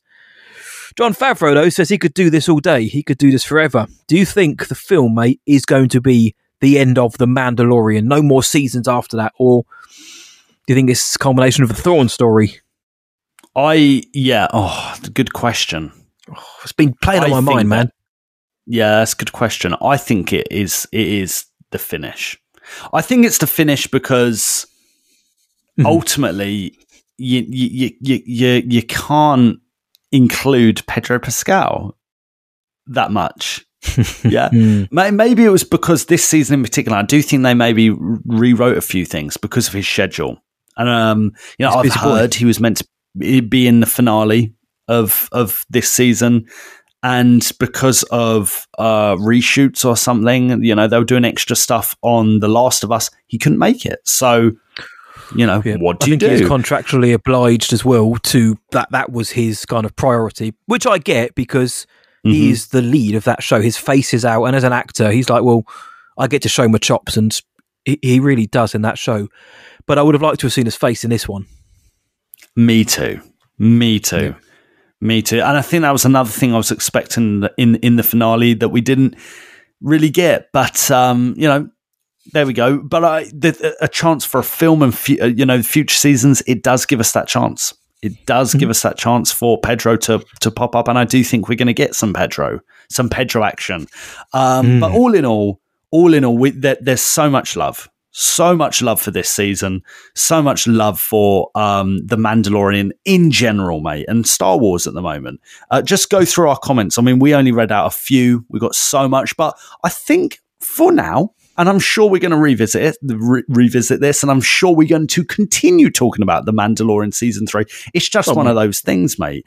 Um, Luke Summerfield, the king of Wales, he puts it he puts it beautifully. I think we need to get this printed and you know put in a museum somewhere. He says, "Okay, look, okay, that the curry wasn't the spiciest, but enjoyable all the same." There we go. It's like There the butter go. chicken we had at LFCC, mate. wasn't spicy, but it is a superb bit of curry, mate. Season three, we are gonna we, we know we're gonna come back to this. There's so many questions that this season has left us with. So many uh, open-ended questions. We got a season four. We got a film. Mm. We're coming back to this, mate. I mean, is this the way? This is the way still. but we've got questions. Ah. This is the way. This is the way. It's still, eh, it's still one of my favorite shows. I don't care. I love it and I enjoy it. I, For sure, I, I really do. 100%. There's just something about it. It's magical. Matty boy, sorry. Yeah, this is the way. This is the way. Hi, this is Brendan Wayne from The Mandalorian, and you're listening to Star Wars Sessions, probably Britain's greatest Star Wars podcast. Dean had an expensive drink from Greef Karga. We've got a couple of drinky poos here, but you know what I really fancy is something a little bit more. So thankfully we pulled up the Essex Falcon outside of our favourite dusty drinking hole, the Bantina. The only question that remains, my friend, is shall we? Let's do it. Ah, For extra content, go to patreon.com forward slash Star Wars Sessions. You know it's going to be so good. Best podcast. Best podcast. Mm, best podcast. That's right. Spices Pod, a bit of a Bantina. It's the Patreon questions section. Uh, to kick us off this week, it's our boy. Watch out, he might punch an elderly person on your road. It's Alex Jessup. Hi, Matt and Luke. Pin, pin. So, my Patreon question to you this month is this Do you think that when the threat of turning to the dark side presented itself, Luke was better prepared by the Jedi than Anakin was? I'd love to know what you guys think and all of the fellow sessioners, sickheads. So, um, let us all know. Can't wait to hear your answer. Uh, take care, and also, two power banks, mate. Pin, pin. Well, at the uh, celebration, London, Jessup just kept coming up to me like, I listened to the episode. Yeah, listened to the sessions prep episode. He kept going, two power banks, mate. he just kept showing me two power banks, and that's it. And that's why that's why he included the two power banks. Uh, Matty boy, what are you saying, mate? What are you saying? I think it's a very good question, actually. And I, do you know what? I think I think Luke Skywalker was better prepared for it because he had the the wisdom from a certain point of view of Obi Wan Mm. Kenobi to guide him, Mm-hmm. and obviously the experience of his failure, uh, and remind him of his father Anakin's fall and the the the perils associated with the dark side. Anakin. He was faced with uh, an arrogant council who, who didn't believe the dark side really posed a threat until the dark side literally had the, its lightsaber through their gut. Until Palpatine, you know, revealed himself. The Jedi were still arrogant. You know, I, I sense the dark side plot to overthrow the Jedi. Hey, we did do about it. You didn't do anything about it. You left Anakin out. You left him hung out to dry. Whereas the the experience that Yoda and Obi Wan gained would have better informed Luke. Now, some of their advice was a bit he- heavy-handed and ham-fisted to him. Oh well, if you won't go and kill your dad, then I suppose we've lost. Know, it's still a bit like, guys, you know, drop that. But um, I do think Luke was in a better position. Um, and, you know, obviously having his father in front of him at the moment where he was going to fall to the dark side, Mhm. literally looking at the hand he'd lost, seeing that the man he would become, uh, would and had become Anakin and Luke, I think he was better prepared. And the fact that he resisted the temptation, I think it only goes to prove that. But what about you, mate? You thinking that Anakin was better prepared or, or old Lukey boy, your namesake? Luke was better prepared, mate. Luke was better prepared, um, a- and that's not because he was the best prepared. I just think Anakin was was accidentally set up for it all, wasn't he? You know, either, e- even with the Jedi, you know, he wasn't trusted. He was clearly talented and was uh, and and could have taken on more respons- responsibility. Maybe not the responsibility he wanted, but he was clearly capable. And people like Mace Windu would put him down, and you know he didn't have a father figure. You know that he wanted and needed in his life. That was Qui Gon. You know he didn't have that. Um, there, there are so many factors. Whereas Luke as well, I think Luke's character and his personality, he's just got that wee bit more of his mum in him. You know, he's got that wee bit more, um, maybe emotional intelligence to him. You know, as a character, without trying to get too deep. And Ah, I, yeah, I, th- I, th- I think Luke and Luke's just more of a balanced person. You know, he didn't grow up with his mum and dad, but he did grow up in a household that loved him. Yeah, yeah. good shout. Anakin, Anakin didn't quite have that, did he? You know, he had a mum that No, loved him, and then he was taken away as a young lad. You know, and taken to, you know, the Jedi Temple where he was, you know, the chosen one and treated, you know, with almost suspicion. So totally different totally different and that goes to show that you know luke didn't necessarily have you know the fighting skill that anakin had but ultimately that that balance that he had in himself led to him becoming ultimately the, the most powerful force user ever. And we see that exemplified in the last jedi don't we? So there we go mate. There's my answer alex. Great great question mate. Love it That was the mic drop from Luke Bly as he walks off into the sunset in his Cantina 2 t shirt. Great answer, Cheers, mate. mate. Great question, Cheers, Jessup. Um, always appreciate pin it. pin. There it is. Loving life. Um, somebody else who had the time of his life at Celebration was our boy, Scott Fisher. Congratulations to Scott and his fiancee Molly, who got engaged at the 501st meet-up at Mhm. Celebration. Fantastic moment for you both. And uh, for our clone helmet you got for our 200th episode, which is right there next to me. Oh, um, Scotty boy though, he said this. He loves a trooper. He said, "Hey guys, with the return of the Praetorian Guards from the sequels, do you think we will see certain trooper types, like the Sith trooper, who saw very little screen time, make appearances?" Since we're drifting to the First Order, I'd like to see more details on how the First Order troopers and the Sith troopers came to be. What do you think? Keep it spicy. So, what do you think, mate? Do you think we're going to start seeing more ST trooper variants in hmm. in the Mandalorian or in the kind of TV series on that going forward? Yes, I do, mate, and I would hmm. freak out. I would freak out. Look, let, let me let me tell you let me tell you what I have in my head. Thrawn, yeah, Thrawn, in a room, in an office, and just in the background, very subtle. You're seeing new designs for a stormtrooper. I hope so. New stormtrooper armor, something as simple as that, and you're like, bang, there we go, first order. The and next that step. would be a that would be a classy, you know, sophisticated way of doing it, mate. Very thorny. Uh, very thorny. Very thrawny. I'm thrawny. Thrawny, Uh, thrawny, thrawny. oh, fat, fat. That's Oh, moose just what I thought of. Uh, Matt, Matty boy, let me throw it over to you, mate. What are you saying? Any any thrawn in Um, your answer? Um, uh, well, maybe not in that moose tea sense, but mate, Sith troopers, I don't think so. Well, I don't think so. They seem pretty Exegol centric to me. They seem kind of rolled out by the Emperor on Exegol. I think I don't Yeah. think we'll see them.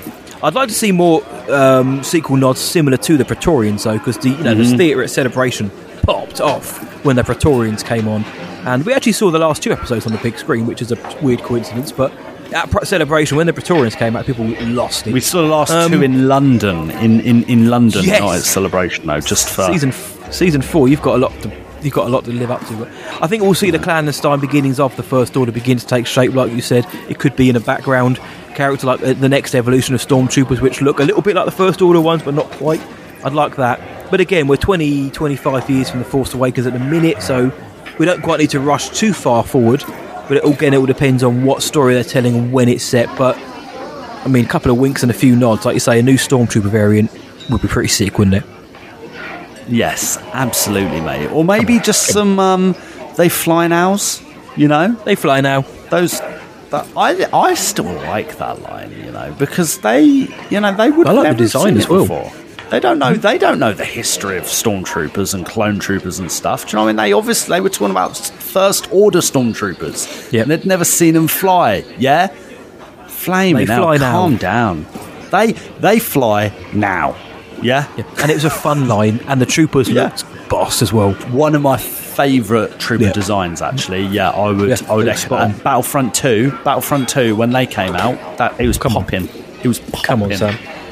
Um, love it, mate. Love it, Scott. Right, on to the next one. Uh, thank you so much again, Scott. Uh, Just Ryan. Just Ryan says, Evening, fellas. You have the option to take a road trip, or brackets, space trip, around the galaxy to see whatever your heart's desire. What are your top three places that you'll want to go and see? For simplicity's sake, they can be within any time period. Apologies if this has been asked before. Pretty new round here. Have a good one from Surrey, unfortunately, Ryan. So he's on the doorstep to you, mate. Bit weird. Yes, Uh, Sorry's a you sure this odd, isn't just you? Is this your burner? Yeah. Is this your burner Just account, right. mate? It's my burner account. That's it. Yeah. No. What are you saying, mate? Boy? What are you saying? Um, yeah, Summer Surrey's a bit, um, know, a bit too much for me, but you got to love a bit of Woking, haven't you? And Guildford's alright. Um, for this one, I'm going to be, for simplicity's sake, I'm going to keep it short and sweet. Coruscant, because you know I'd love to go to Monument Plaza where they're having those space ice lollies, and you know a, a, a metropolis or whatever it's called, a megalopolis. How cool would that be, or whatever they was they call it? Yes, I'd love to see that. Um, Alderaan before it blew up, obviously, because it just looked, yeah, it, it looked quality. It's a bit of me that did, bit of nature for me to go walking out in. Got those beautiful skyscrapers for Luke. He loves a building as well. I'm sure he could do some details on those, and it just had a nice vibe to it. Coruscant's wild. Alderaan had the opposite vibe to it. That sort of place you could have a Center Parcs there and just chill out for a week. And um, Takodana, oddly enough, would be my last one because similar reason. It looks like you can go for a nice walk, but you've got Maz's castle. You know, Maz's castle is seemingly a famous place around the world. You can have a few pints. I don't think she charges much for accommodation. And you get to have a good chat. You get you, you know you're going to have a good laugh at Maz's castle. You get good tunes. You get good tucker.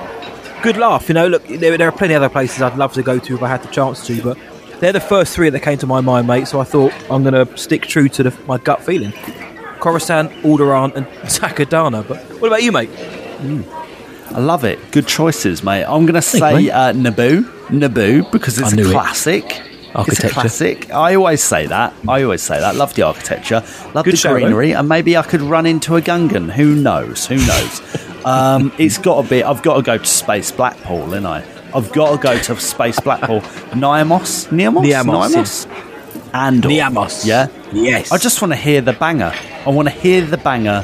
There's a meetup there going on in real life as well, which is wild. Uh, people are There's going up to.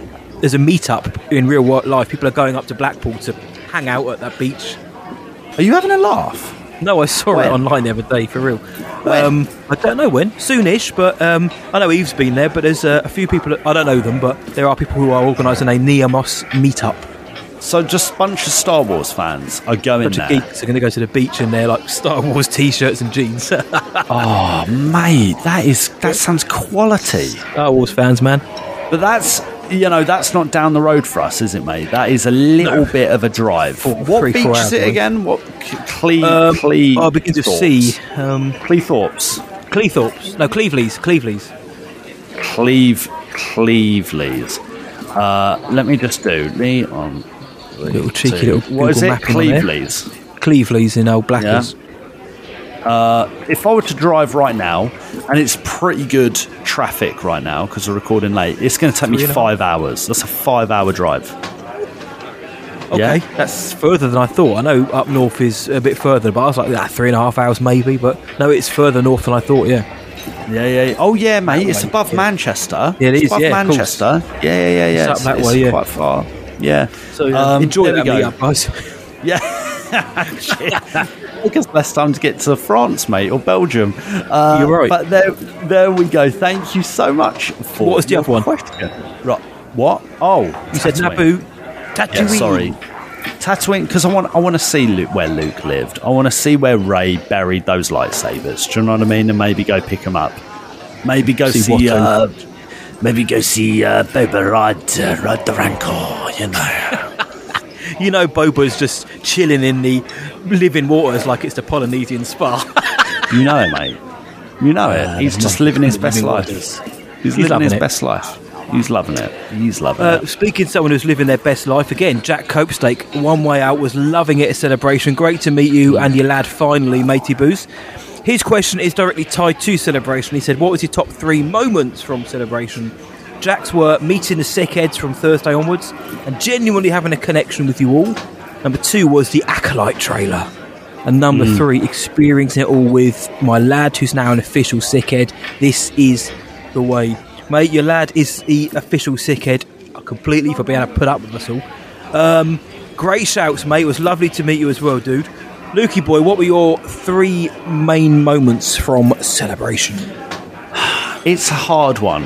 It's a really, really hard one. I, I, am really struggling to, to, to weigh it all up, um, Jack, mate. Um, the Lucasfilm showcase with Matty Boy was very special.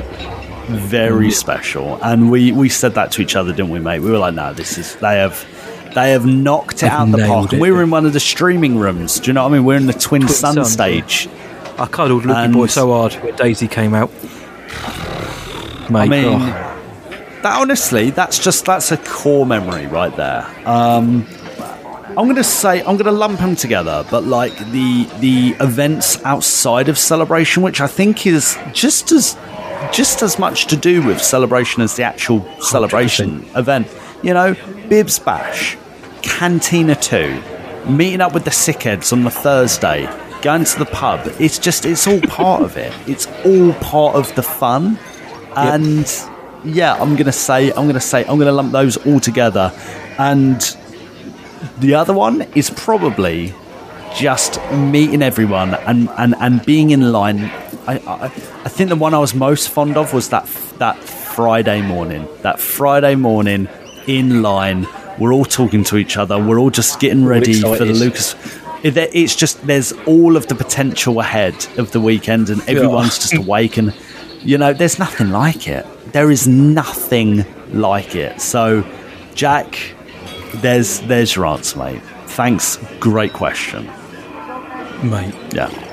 Um, Yeah. How do I top that? I mean, I mean, if, if I'm going to be my, my the first three things I thought of were our panel because I think that was a Mhm. magical moment. I mate, mean- we, we met in a Costa Coffee and now we we did a Star Wars celebration panel. It was packed out and it was fantastic. Um, Bibs Bash because that was just a party where everyone had a great time. We all drank our Star Wars themed cocktails and got on it and just had fun. And, and Cantina too, for similar reasons, except other people got to organise that. And we all just had a Mhm. laugh. We knew it, it was all coming to an end, but we had one more day to go, so we enjoyed it. We met some great people there. We started the dance floor. Everyone else was all being all reserved. Now, Ash had finished playing a really cool set. Who was it who came on the dance floor? Bly, Hud, Chris Kenobi, Dunn, Emma. And the after party, the after party, That's after it. party. Yeah. That's it, Big Boy Bell. All on there. We were up there throwing our 3PO shapes, and then eventually the the other people migrated onto the floor, but we started that, and I'm proud of that. But um, Yeah, in terms of like within, maybe within the actual uh, event itself, being around like the gang every day in, in various guises, every day there was new seckheads coming in because you know some people weren't there all weekend, some were on different days. So every day felt different. There's a different vibe because there were different people there. A core few, but it kind of like, like it was like gravitating around, and I thought that was so much fun. Each day it was new. Each day. Um, yeah, the studio panel with Lukey Boy. We were up front. Luke did a dance up before the thing started. He was up throwing Oh, shapes, yeah. which was. Yeah. I said to him, "Should we go and dance for a laugh?" And then five minutes later, he's up there dancing. Um, but yeah, that was great. And obviously, yeah, when Daisy announced, you know, all joking aside, I love the character of Rey. It was so cool to finally see the sequels back. Daisy's back. The reception she got, genuinely magical, mate. And um, and just meeting people. I think, like you said, it's it's generic, but it's true. Just meeting people, whether it's new or old, or pe- we were trying to look. We're trying to look at the power of the Force figures, and someone and people sticking their head around the side saying, "You the sessions, boys." Yeah, I we are. and then it was like, oh, I'm so and so, so and so, and it happened, and not to kind of blow our own trumpets because you know we don't really do that here, but it was wild. You know, the amount of people who we did know, didn't know, hadn't met before, hadn't really heard of before, That was or some we really yeah, had done. was- It was it was amazing, and it really kind of validates, it really kind of pushes us to keep doing this, even though we do it anyway. But really, it's, it's just a boost. You know, it was a boost Yeah. that I didn't know I needed, or even if I didn't need it, I'm so glad I got that shot on the arm because you know the people, it, the people who go to celebration, man, that's that's what makes it. This is that's what Star Wars fandom is all about, mate. So, just the Mhm. memories are mainly about the people and the events like you, mate. Spot on, mate. Spot on. Yeah, that was it. weird. Having and I loved it, but like we were going, "Oh, you're right, Luke," and I'm like, "Hello, what's your name?" I do remember on the first day, on the Friday, um, on the Friday, I'll quickly tell this. On the Friday morning, we had the thing I even started yet. I'm getting in brekkie with Big Boy Bell. We're getting our scrambled eggs and sausages, and there was a guy standing there. And um, you'll have to forgive me, names aren't my forte. But I thought, you know, I'm going to do what Luke does. I'm going to do a bit of, you know, a bit of guerrilla marketing here. So I turned around and said, "Oh, you're going to celebration." Oh, we, you know, we do a Star Wars podcast. It's not bad actually. You might want to listen to it. Blah blah blah. The, it was a bit. The patar was a bit better than that. And he looked at me. He's like, "Oh, I know who you are. I listen to you. You know, you're Matt, and you know, Oi Oi Savaloy. That's the other guy, isn't it?" And I'm like, "Mate, you're the first person I spoke to, and you know it." And then we're walking past Starbucks. There's a big queue to get in, and I've heard Big Boy Bell was there to to corroborate this. Some bloke just went, Jabba the Hutt! and I was like, we've been here for five minutes, and then and then we met those lads in the queue. They were fantastic. They're great guys. And it went from there, really, mate. You can tell when the pictures are taken by our eyes because in the morning we're very sleepy, and then later on the night we've had a few Mm. beers. But in the middle of the day, the pictures came out all right. But yeah, fun Yes. stories, man. I, I, yeah, um, yeah, I agree. It's still so surreal, but very, very, and we're very, we're very humbled by it. So thank you so Very. much. If we got, we got one more question that is celebration related. It's from uh, the lad from Florida himself. We met him, and he is gorgeous in person. Uh, Jack took my question. He starts with, so he's going to do another celebration question. What did we pick up from celebration?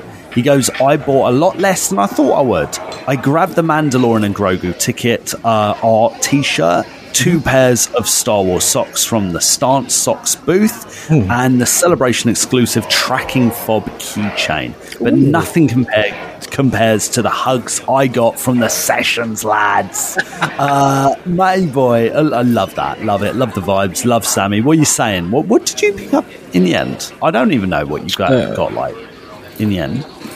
I got cold and flu is what I picked up, mate, from Celebrate. I got ill. I felt so ropey for the week after. Sammy, mate, we love giving you a cuddle. We'll Just look at him, it's Sammy Couple. Um, I went in cold and flu. Not much, really, to be honest, mate. We got that Boss Mandalorian key art poster, which I think I left with you, actually, as it turns out. That Yes. We got that as by being in the panel. But in terms of purchases, not a lot. I have that, No- by the way. I need to give you that. Yeah. yeah, I'll come and grab that soon. Um, you know me, Yeah. mate. I, I want. I was saying all weekend. I really was saying I want to be on the show floor at some point 'cause I want to buy stuff. I want to buy something, but I didn't Mm-hmm. really. Um, I bought uh, a T-shirt, um, a, a Jabba the Hutt T-shirt or the Jabba's Palace T-shirt. Our boy Jamie Stangroom, Stangroom, was wearing it on the final day. It's really cool. It's like red, orange, and purple uh, with like a black trim, white T-shirt. Very cool. Um, but our boy, um, all the way from Australia, A- uh, Jamie and his and his partner Stavroula, they were so kind and generous. They they grabbed both of us a copy of the celebration souvenir guide because obviously we're featured in the back of it because of the Holonet stage. So you know they spent a pretty penny on those for both of us. Was- again, it's one of those things like I don't know what to say, guys. You shouldn't be just too. You shouldn't be doing that. It's too expensive. But thank you so much. So, I mean, for me, it was a T-shirt and grabbing that uh, souvenir guide is really what I got. I wanted to get more, but um, I didn't really get much time other than great memories, Mm, mate. But mhm, you picked up some mhm. filth, though. Yeah, I got some stuff. I got uh, two Power of the Force figures. I got an R2 and the oh, why do I always forget his name? Um, EV EV9. Oh, the torture droid. EV9 torture droid. Yeah, I got Yeah, EV9, EV9. Power of the Force. Thank you. I got there in the end. Uh, I got R2 EV9. one, those pretty fit though. Yeah, the R2 one is kind of, they're hard to come by. Mm. Those, Mm. oh, and I don't see them locally. Um, so I got those. I got the program. I got uh, given on the way home for free an Ahsoka t-shirt. I didn't tell you that, did I? On the DLR No. home, there was a lady be like, "I've got ten of these. Uh, what size are you?" And I was like, "Oh, I'll take this." And they were like, "There you go." I was like, oh, brilliant. Cheers. Thanks. How much? Yeah, nothing. We've got so many badges and stickers. I've, they're all up there. I was meant to kind of do a, a Oh. video of them or a picture, but I've got so many awesome. We got some bits gifts. of swag. We got some gifts, Oh, including mate, some we. Watto. So I got given Watto. Oh, Nubian, I got some Oh, Sammy. Watto stuff from multiple people. Um, but You. I, do you know what I'm going to do? I think I'm going to do. I'm going to lay all my stuff out and do a photo because Mhm, I I'll think I'll do do the the same. And I got, and I got that sweet poster. Hang on, hang on. Let me get it. I've got. The, You get that. You got the beanie hat as well from Star it. Wars belt as well. Who? You got that? Did you? Star- you got, a you got the beanie? beanie hat, didn't you, from Star Wars? Star Wars I didn't. Um, didn't you? No, I saw it. I thought he gave you one. Well, if he didn't, why didn't you give him one? I You don't could know. have given him. Where's should have given Luke a hat. Yeah, I don't like you anymore. Yeah, I, I, uh, I thought. No, maybe you did give. Uh, I don't think so. I, thought would have had did. one of those though. They, they're sick. Those Wars. They Andy great. met him. Andy from Melbourne, Australia. Uh, lovely, lovely seeing him. What Great a lad. Uh, Al Abatzia. Al Abazia. Um, he's the artist, and it's called Protectors. And I posted it on the stories, but it's basically a young lad looking in in in, in the uh, shop window in the reflection, and it's Mando. Mando and Grogu and the lads of his dog. Oh, I love and I. I saw it and I was like, yeah, I'm picking that up.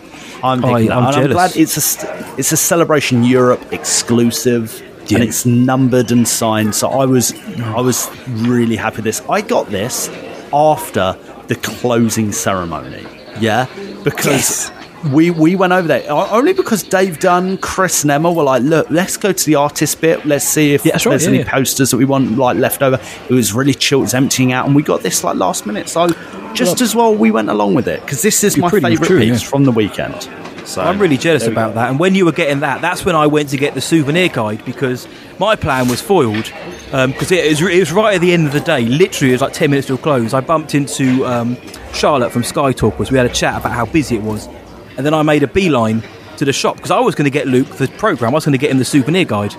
Um, but because, as it turns out, because I bumped into Charlotte and had chat, that gave Jamie the chance to run ahead and get him for, for instead. What a lad. Uh, Love Jamie. And these are naughty boys, are proper lads, and uh, they're wearing sessions t-shirts. So cool, such a cool couple. Um, so yeah, I when you were getting that, I went to get the souvenir guide. Um, but I, I would have loved to have got some art as well. But this is celebration, isn't it, mate? This is not enough time. We said that there's not enough time to do everything. When it comes back again, we'll be better prepared if there is such a thing. No, we won't. We'll be running around like excited kids again. But what awesome You know questions! it. You Memories know is what we got from memories is what we got from celebration. So Sammy, Jack, just Ryan, Scotty Boy, Alex. Thank you so much for your Patreon questions. We are playing a bit of catch up with the questions, so there was one or two more than normal there, but I think we agree they were they were a bit dirty, weren't they, Luke? Oh, we'll have it. We'll have it. We like them. It's all good. And thanks to everyone signing up to the Patreon. It means the world, the galaxy to us. So thanks again.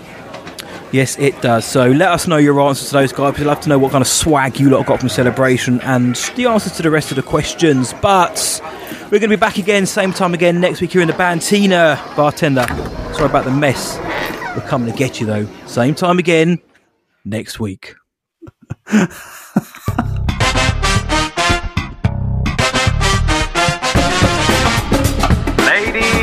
and gentlemen. It's the Star Wars Sessions game!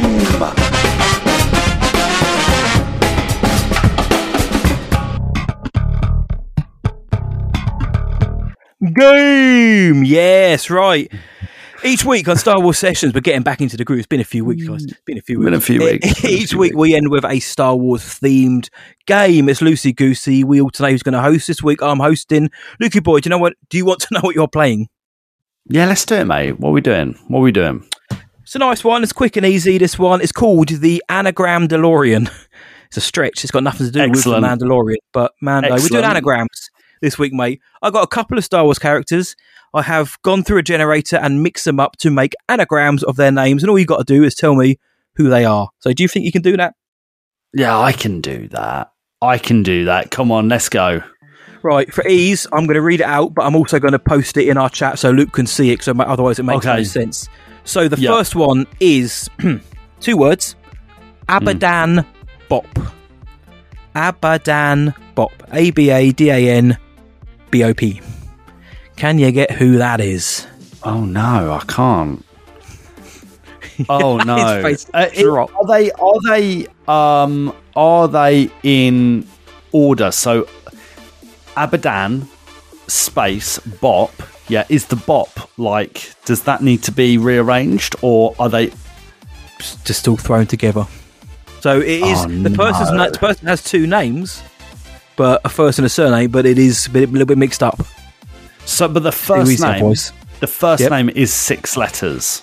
First name I'll give you is five letters because otherwise it's too easy. And I didn't have long to come up with a game. I'm still struggling. I'm still I thought it was your- struggling. Um, I'll I'm give still struggling. Yeah, go on. You love him. You love him. I love him. Well, it doesn't say Watto, mate. Ponda Baba. Ponda Baba it is. Yes, it is. Got it now. If you rearrange Yeah. that, it is Ponda Baba. Now you know that's what it is. Right. Bop. This one That's here, mate. Star Wars name, though, right there. Most of these actually are. This one's a great name. I wish I was named this. Uh, again, this one isn't in like letter order, whatever. There is it's a first name and a surname because otherwise it would be too obvious. It is Tank Bow. Bow as in Bow Bun. Tank as in Jimmy Adams. Tank Bow. Tank Bow. Um, this looks mental written down. Oh, it does. It does. What could that Oh, be? Tank Bow. Cab. N- tan. Uh, bow. Why? What's the, the surnames? What's the, the Bop and Bow? It's just where it bow, out. bow, bow, bow, bow, tank, bow, bow, bow, bow, bow, Na- Bow. If Nab, I'd done it, um, nab, if I'd done it, to nab. It'd better. If, I, if I'd done it uh, as it should be, like you would have been far too obvious. This one is. Um, so it's two le- two words. Really? Uh, it's it's um it's a female character. Tank Bao. T A N K B A O. Hmm. I'm just, I'm just, I'm just straight. I'm just straight, like It's tough, man. Straight blanking, mate. Yeah. Okay. I just, I need, a, I need a clue. I'm sorry, mate. It's late. yeah, Um, we're recording this late, and Mando season three, Oh. fairly prominent character. I'm Bo-Katan. Bo Katan. Tank Bow is Bo Katan. you, know, you know, you know, mate. No, you said Okay. that. Yeah, and I'm like, oh It's- yeah, no, I see it now. Okay. Next one, a couple more men, mate. Next one. This is cheeky. This is fun. This is. This is again, cheeky. The the letters don't necessarily correlate to the amount of letters in each word, but there are. It's two names. It's a sequel trilogy Okay. character, and your clue is Roots Ice. Rose Tico. Is- oh, he's got it straight away. How'd you get that? I don't know. I don't know how I got it so. Roots Tico ice. on the brain. Rose. Roots yeah, maybe. ice. Maybe I'm a convert. Yeah, the convert. You should be. Yeah, Um, yeah. Well, that was easy. Rose Tico then. Okay. All right. How about this That one? was How about this one? Ah. Billy Big Boy. This one. Wearer Rags. Wearer. W E A R E R. Rags. R A G S. Saw Wearer. Gerrera. Oh, come on, you dirty, dirty man. Yes, it is. There we go. I don't know why. Uh, Oh, you're going to get this one easily then. some I see, some I don't. Yeah, wise words. Bop, Tank Bell. Nah, but Root Size and Wearer Rags. Obviously. Right, last one, mate. Mm. I think you could get this one before I Go even on. press the button. But this one, uh, as in the university, is Harvard TED. Harvard TED. T E D. Harvard TED. No, I'm. s- I, I'm- I haven't got this as quick as. Roast Tico and Saw Gerrera. I know. How can I get them so quick? And you're like, oh, you'll get this one straight away. I thought you You'll would this do. one. Oh, Darth Vader. Yeah. Yes, mate. I thought you would struggle. I thought I was going to get a zero out of five, and my man's got three out of five. Sixty something percent. We're Cantina two lads. Cantina 2. It's the Cantina 2, lads, lads, lads, lads, lads. Yes. Um, Shout out from Mark, Mark on stage. Nice one, mate. Thank you so much for that, mate. Mm. Three out of five on the Anagramdalorian. Well done, mate. That's the uh, that's the game you surprised me this week, and I mean that of all the Cheers, love. You surprised me. Thanks, mate. Thanks, mate. So I can do some stuff. Yeah. Oh. You got the brains, you got the brawn, you got the looks, Yeah. you got everything. He's a perfect package, mate. Perfect package over right but, there. But I um but I haven't got the hot toys. So, apparently Dave Dunn those. has half the hot toys of you that that have been shipped to Europe in his new house. Apparently, Yeah? Dave Dunn's going to sell them for like twenty quid to me and Luke. He, you know, I'm pretty That's sure he what said I've that's out there in the world now. Yeah, well, you That's know. what I've heard. Got to see. Yeah, you said that's it on the what I've session, now, mate. You got to stick to it. Let's see. Let's see how far you actually listen if you got this bit. But um, and do you know what's mental? Do you No, know what's go on. mental? Just quickly, yeah. Yeah, yeah. Return of the Je- re- this weekend. Return of the Jedi re-release. Oh wow, yeah, it's the 40th anniversary. Oh wow, re-release. Wow, yeah, mental. It's only in a few cinemas, so a few chains. But the fact that they're doing it is, and the, the Hmm. thing, the new poster they released, new key art, sorry, great. Yeah, Great. it's gorgeous, isn't it? It is gorgeous. Yeah, yeah, yeah, yeah. I tried to nab one of those at Celebration, but they wouldn't let me because I didn't go. To, I didn't have the Return of the Jedi panel wristband. Panel. Oh, and we wanted to go to that didn't we? I We know. We just didn't have. We ju- we were just too. We, we wanted were too to have the busy. Holonet news stage sign with our name on it, but we were like, we've got another We day did, left. We but we didn't. get away with it. Yeah, yeah. Moral of the story is don't steal stuff unless you can get away Yeah. with it. Do you want? But no, don't, don't, don't, don't, don't. And We've stolen plenty of time from you guys this week. We hope you've enjoyed it. Luke Skywalker once said it's time for the Jedi to end. I'm going to tell you it's time for the Sessions episode to end. It's with a heavy Hmm. heart, I must say. That is that. For this episode of Star Wars Sessions, we are now in the 200s, 201. We're almost at 300. But the fun doesn't end there. No one's ever really gone. Where can the world find us, Master Bly Walker? They can find us at starwarssessions.co.uk. You can search for us on Twitter, Instagram, Facebook, TikTok, social media. Just search Star Wars Sessions and we will be there. Drop us a voice note or a message uh, to our email address, which is hello there at starwarssessions.co.uk. Yes, if you want to continue to support the show for free, keep doing so by listening. But those five star ratings and reviews, like Lukey Boy mentioned up top, are huge. On your podcast provider of choice, drop us a five star rating and review. Those five stars helps the show grow. It introduces new listeners. It gets us up the algorithm. It's another way for us to hear from more of you each and every week. Yes, and please tell all your Star Wars friends about friends, friends about us. Tell your mum, tell your dad, tell your mates, tell your cousin, tell your cats. Uh, tell your nearest Mandalorian fan, casual or hardcore. We don't mind. We'll take them all. Uh, tell your Ewok. Tell tell everyone. The more the merrier. Uh, casual spicier. Tell Tank Bow that this is a podcast you're looking for. So until next time, from me, see ya, and from Luke. May the force be with you always. Luke was expecting you to say this is the way, Luke.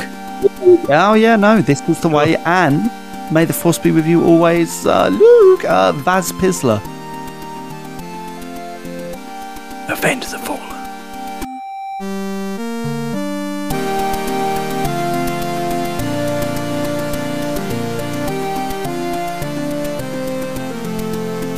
They are Essex based podcast heroes.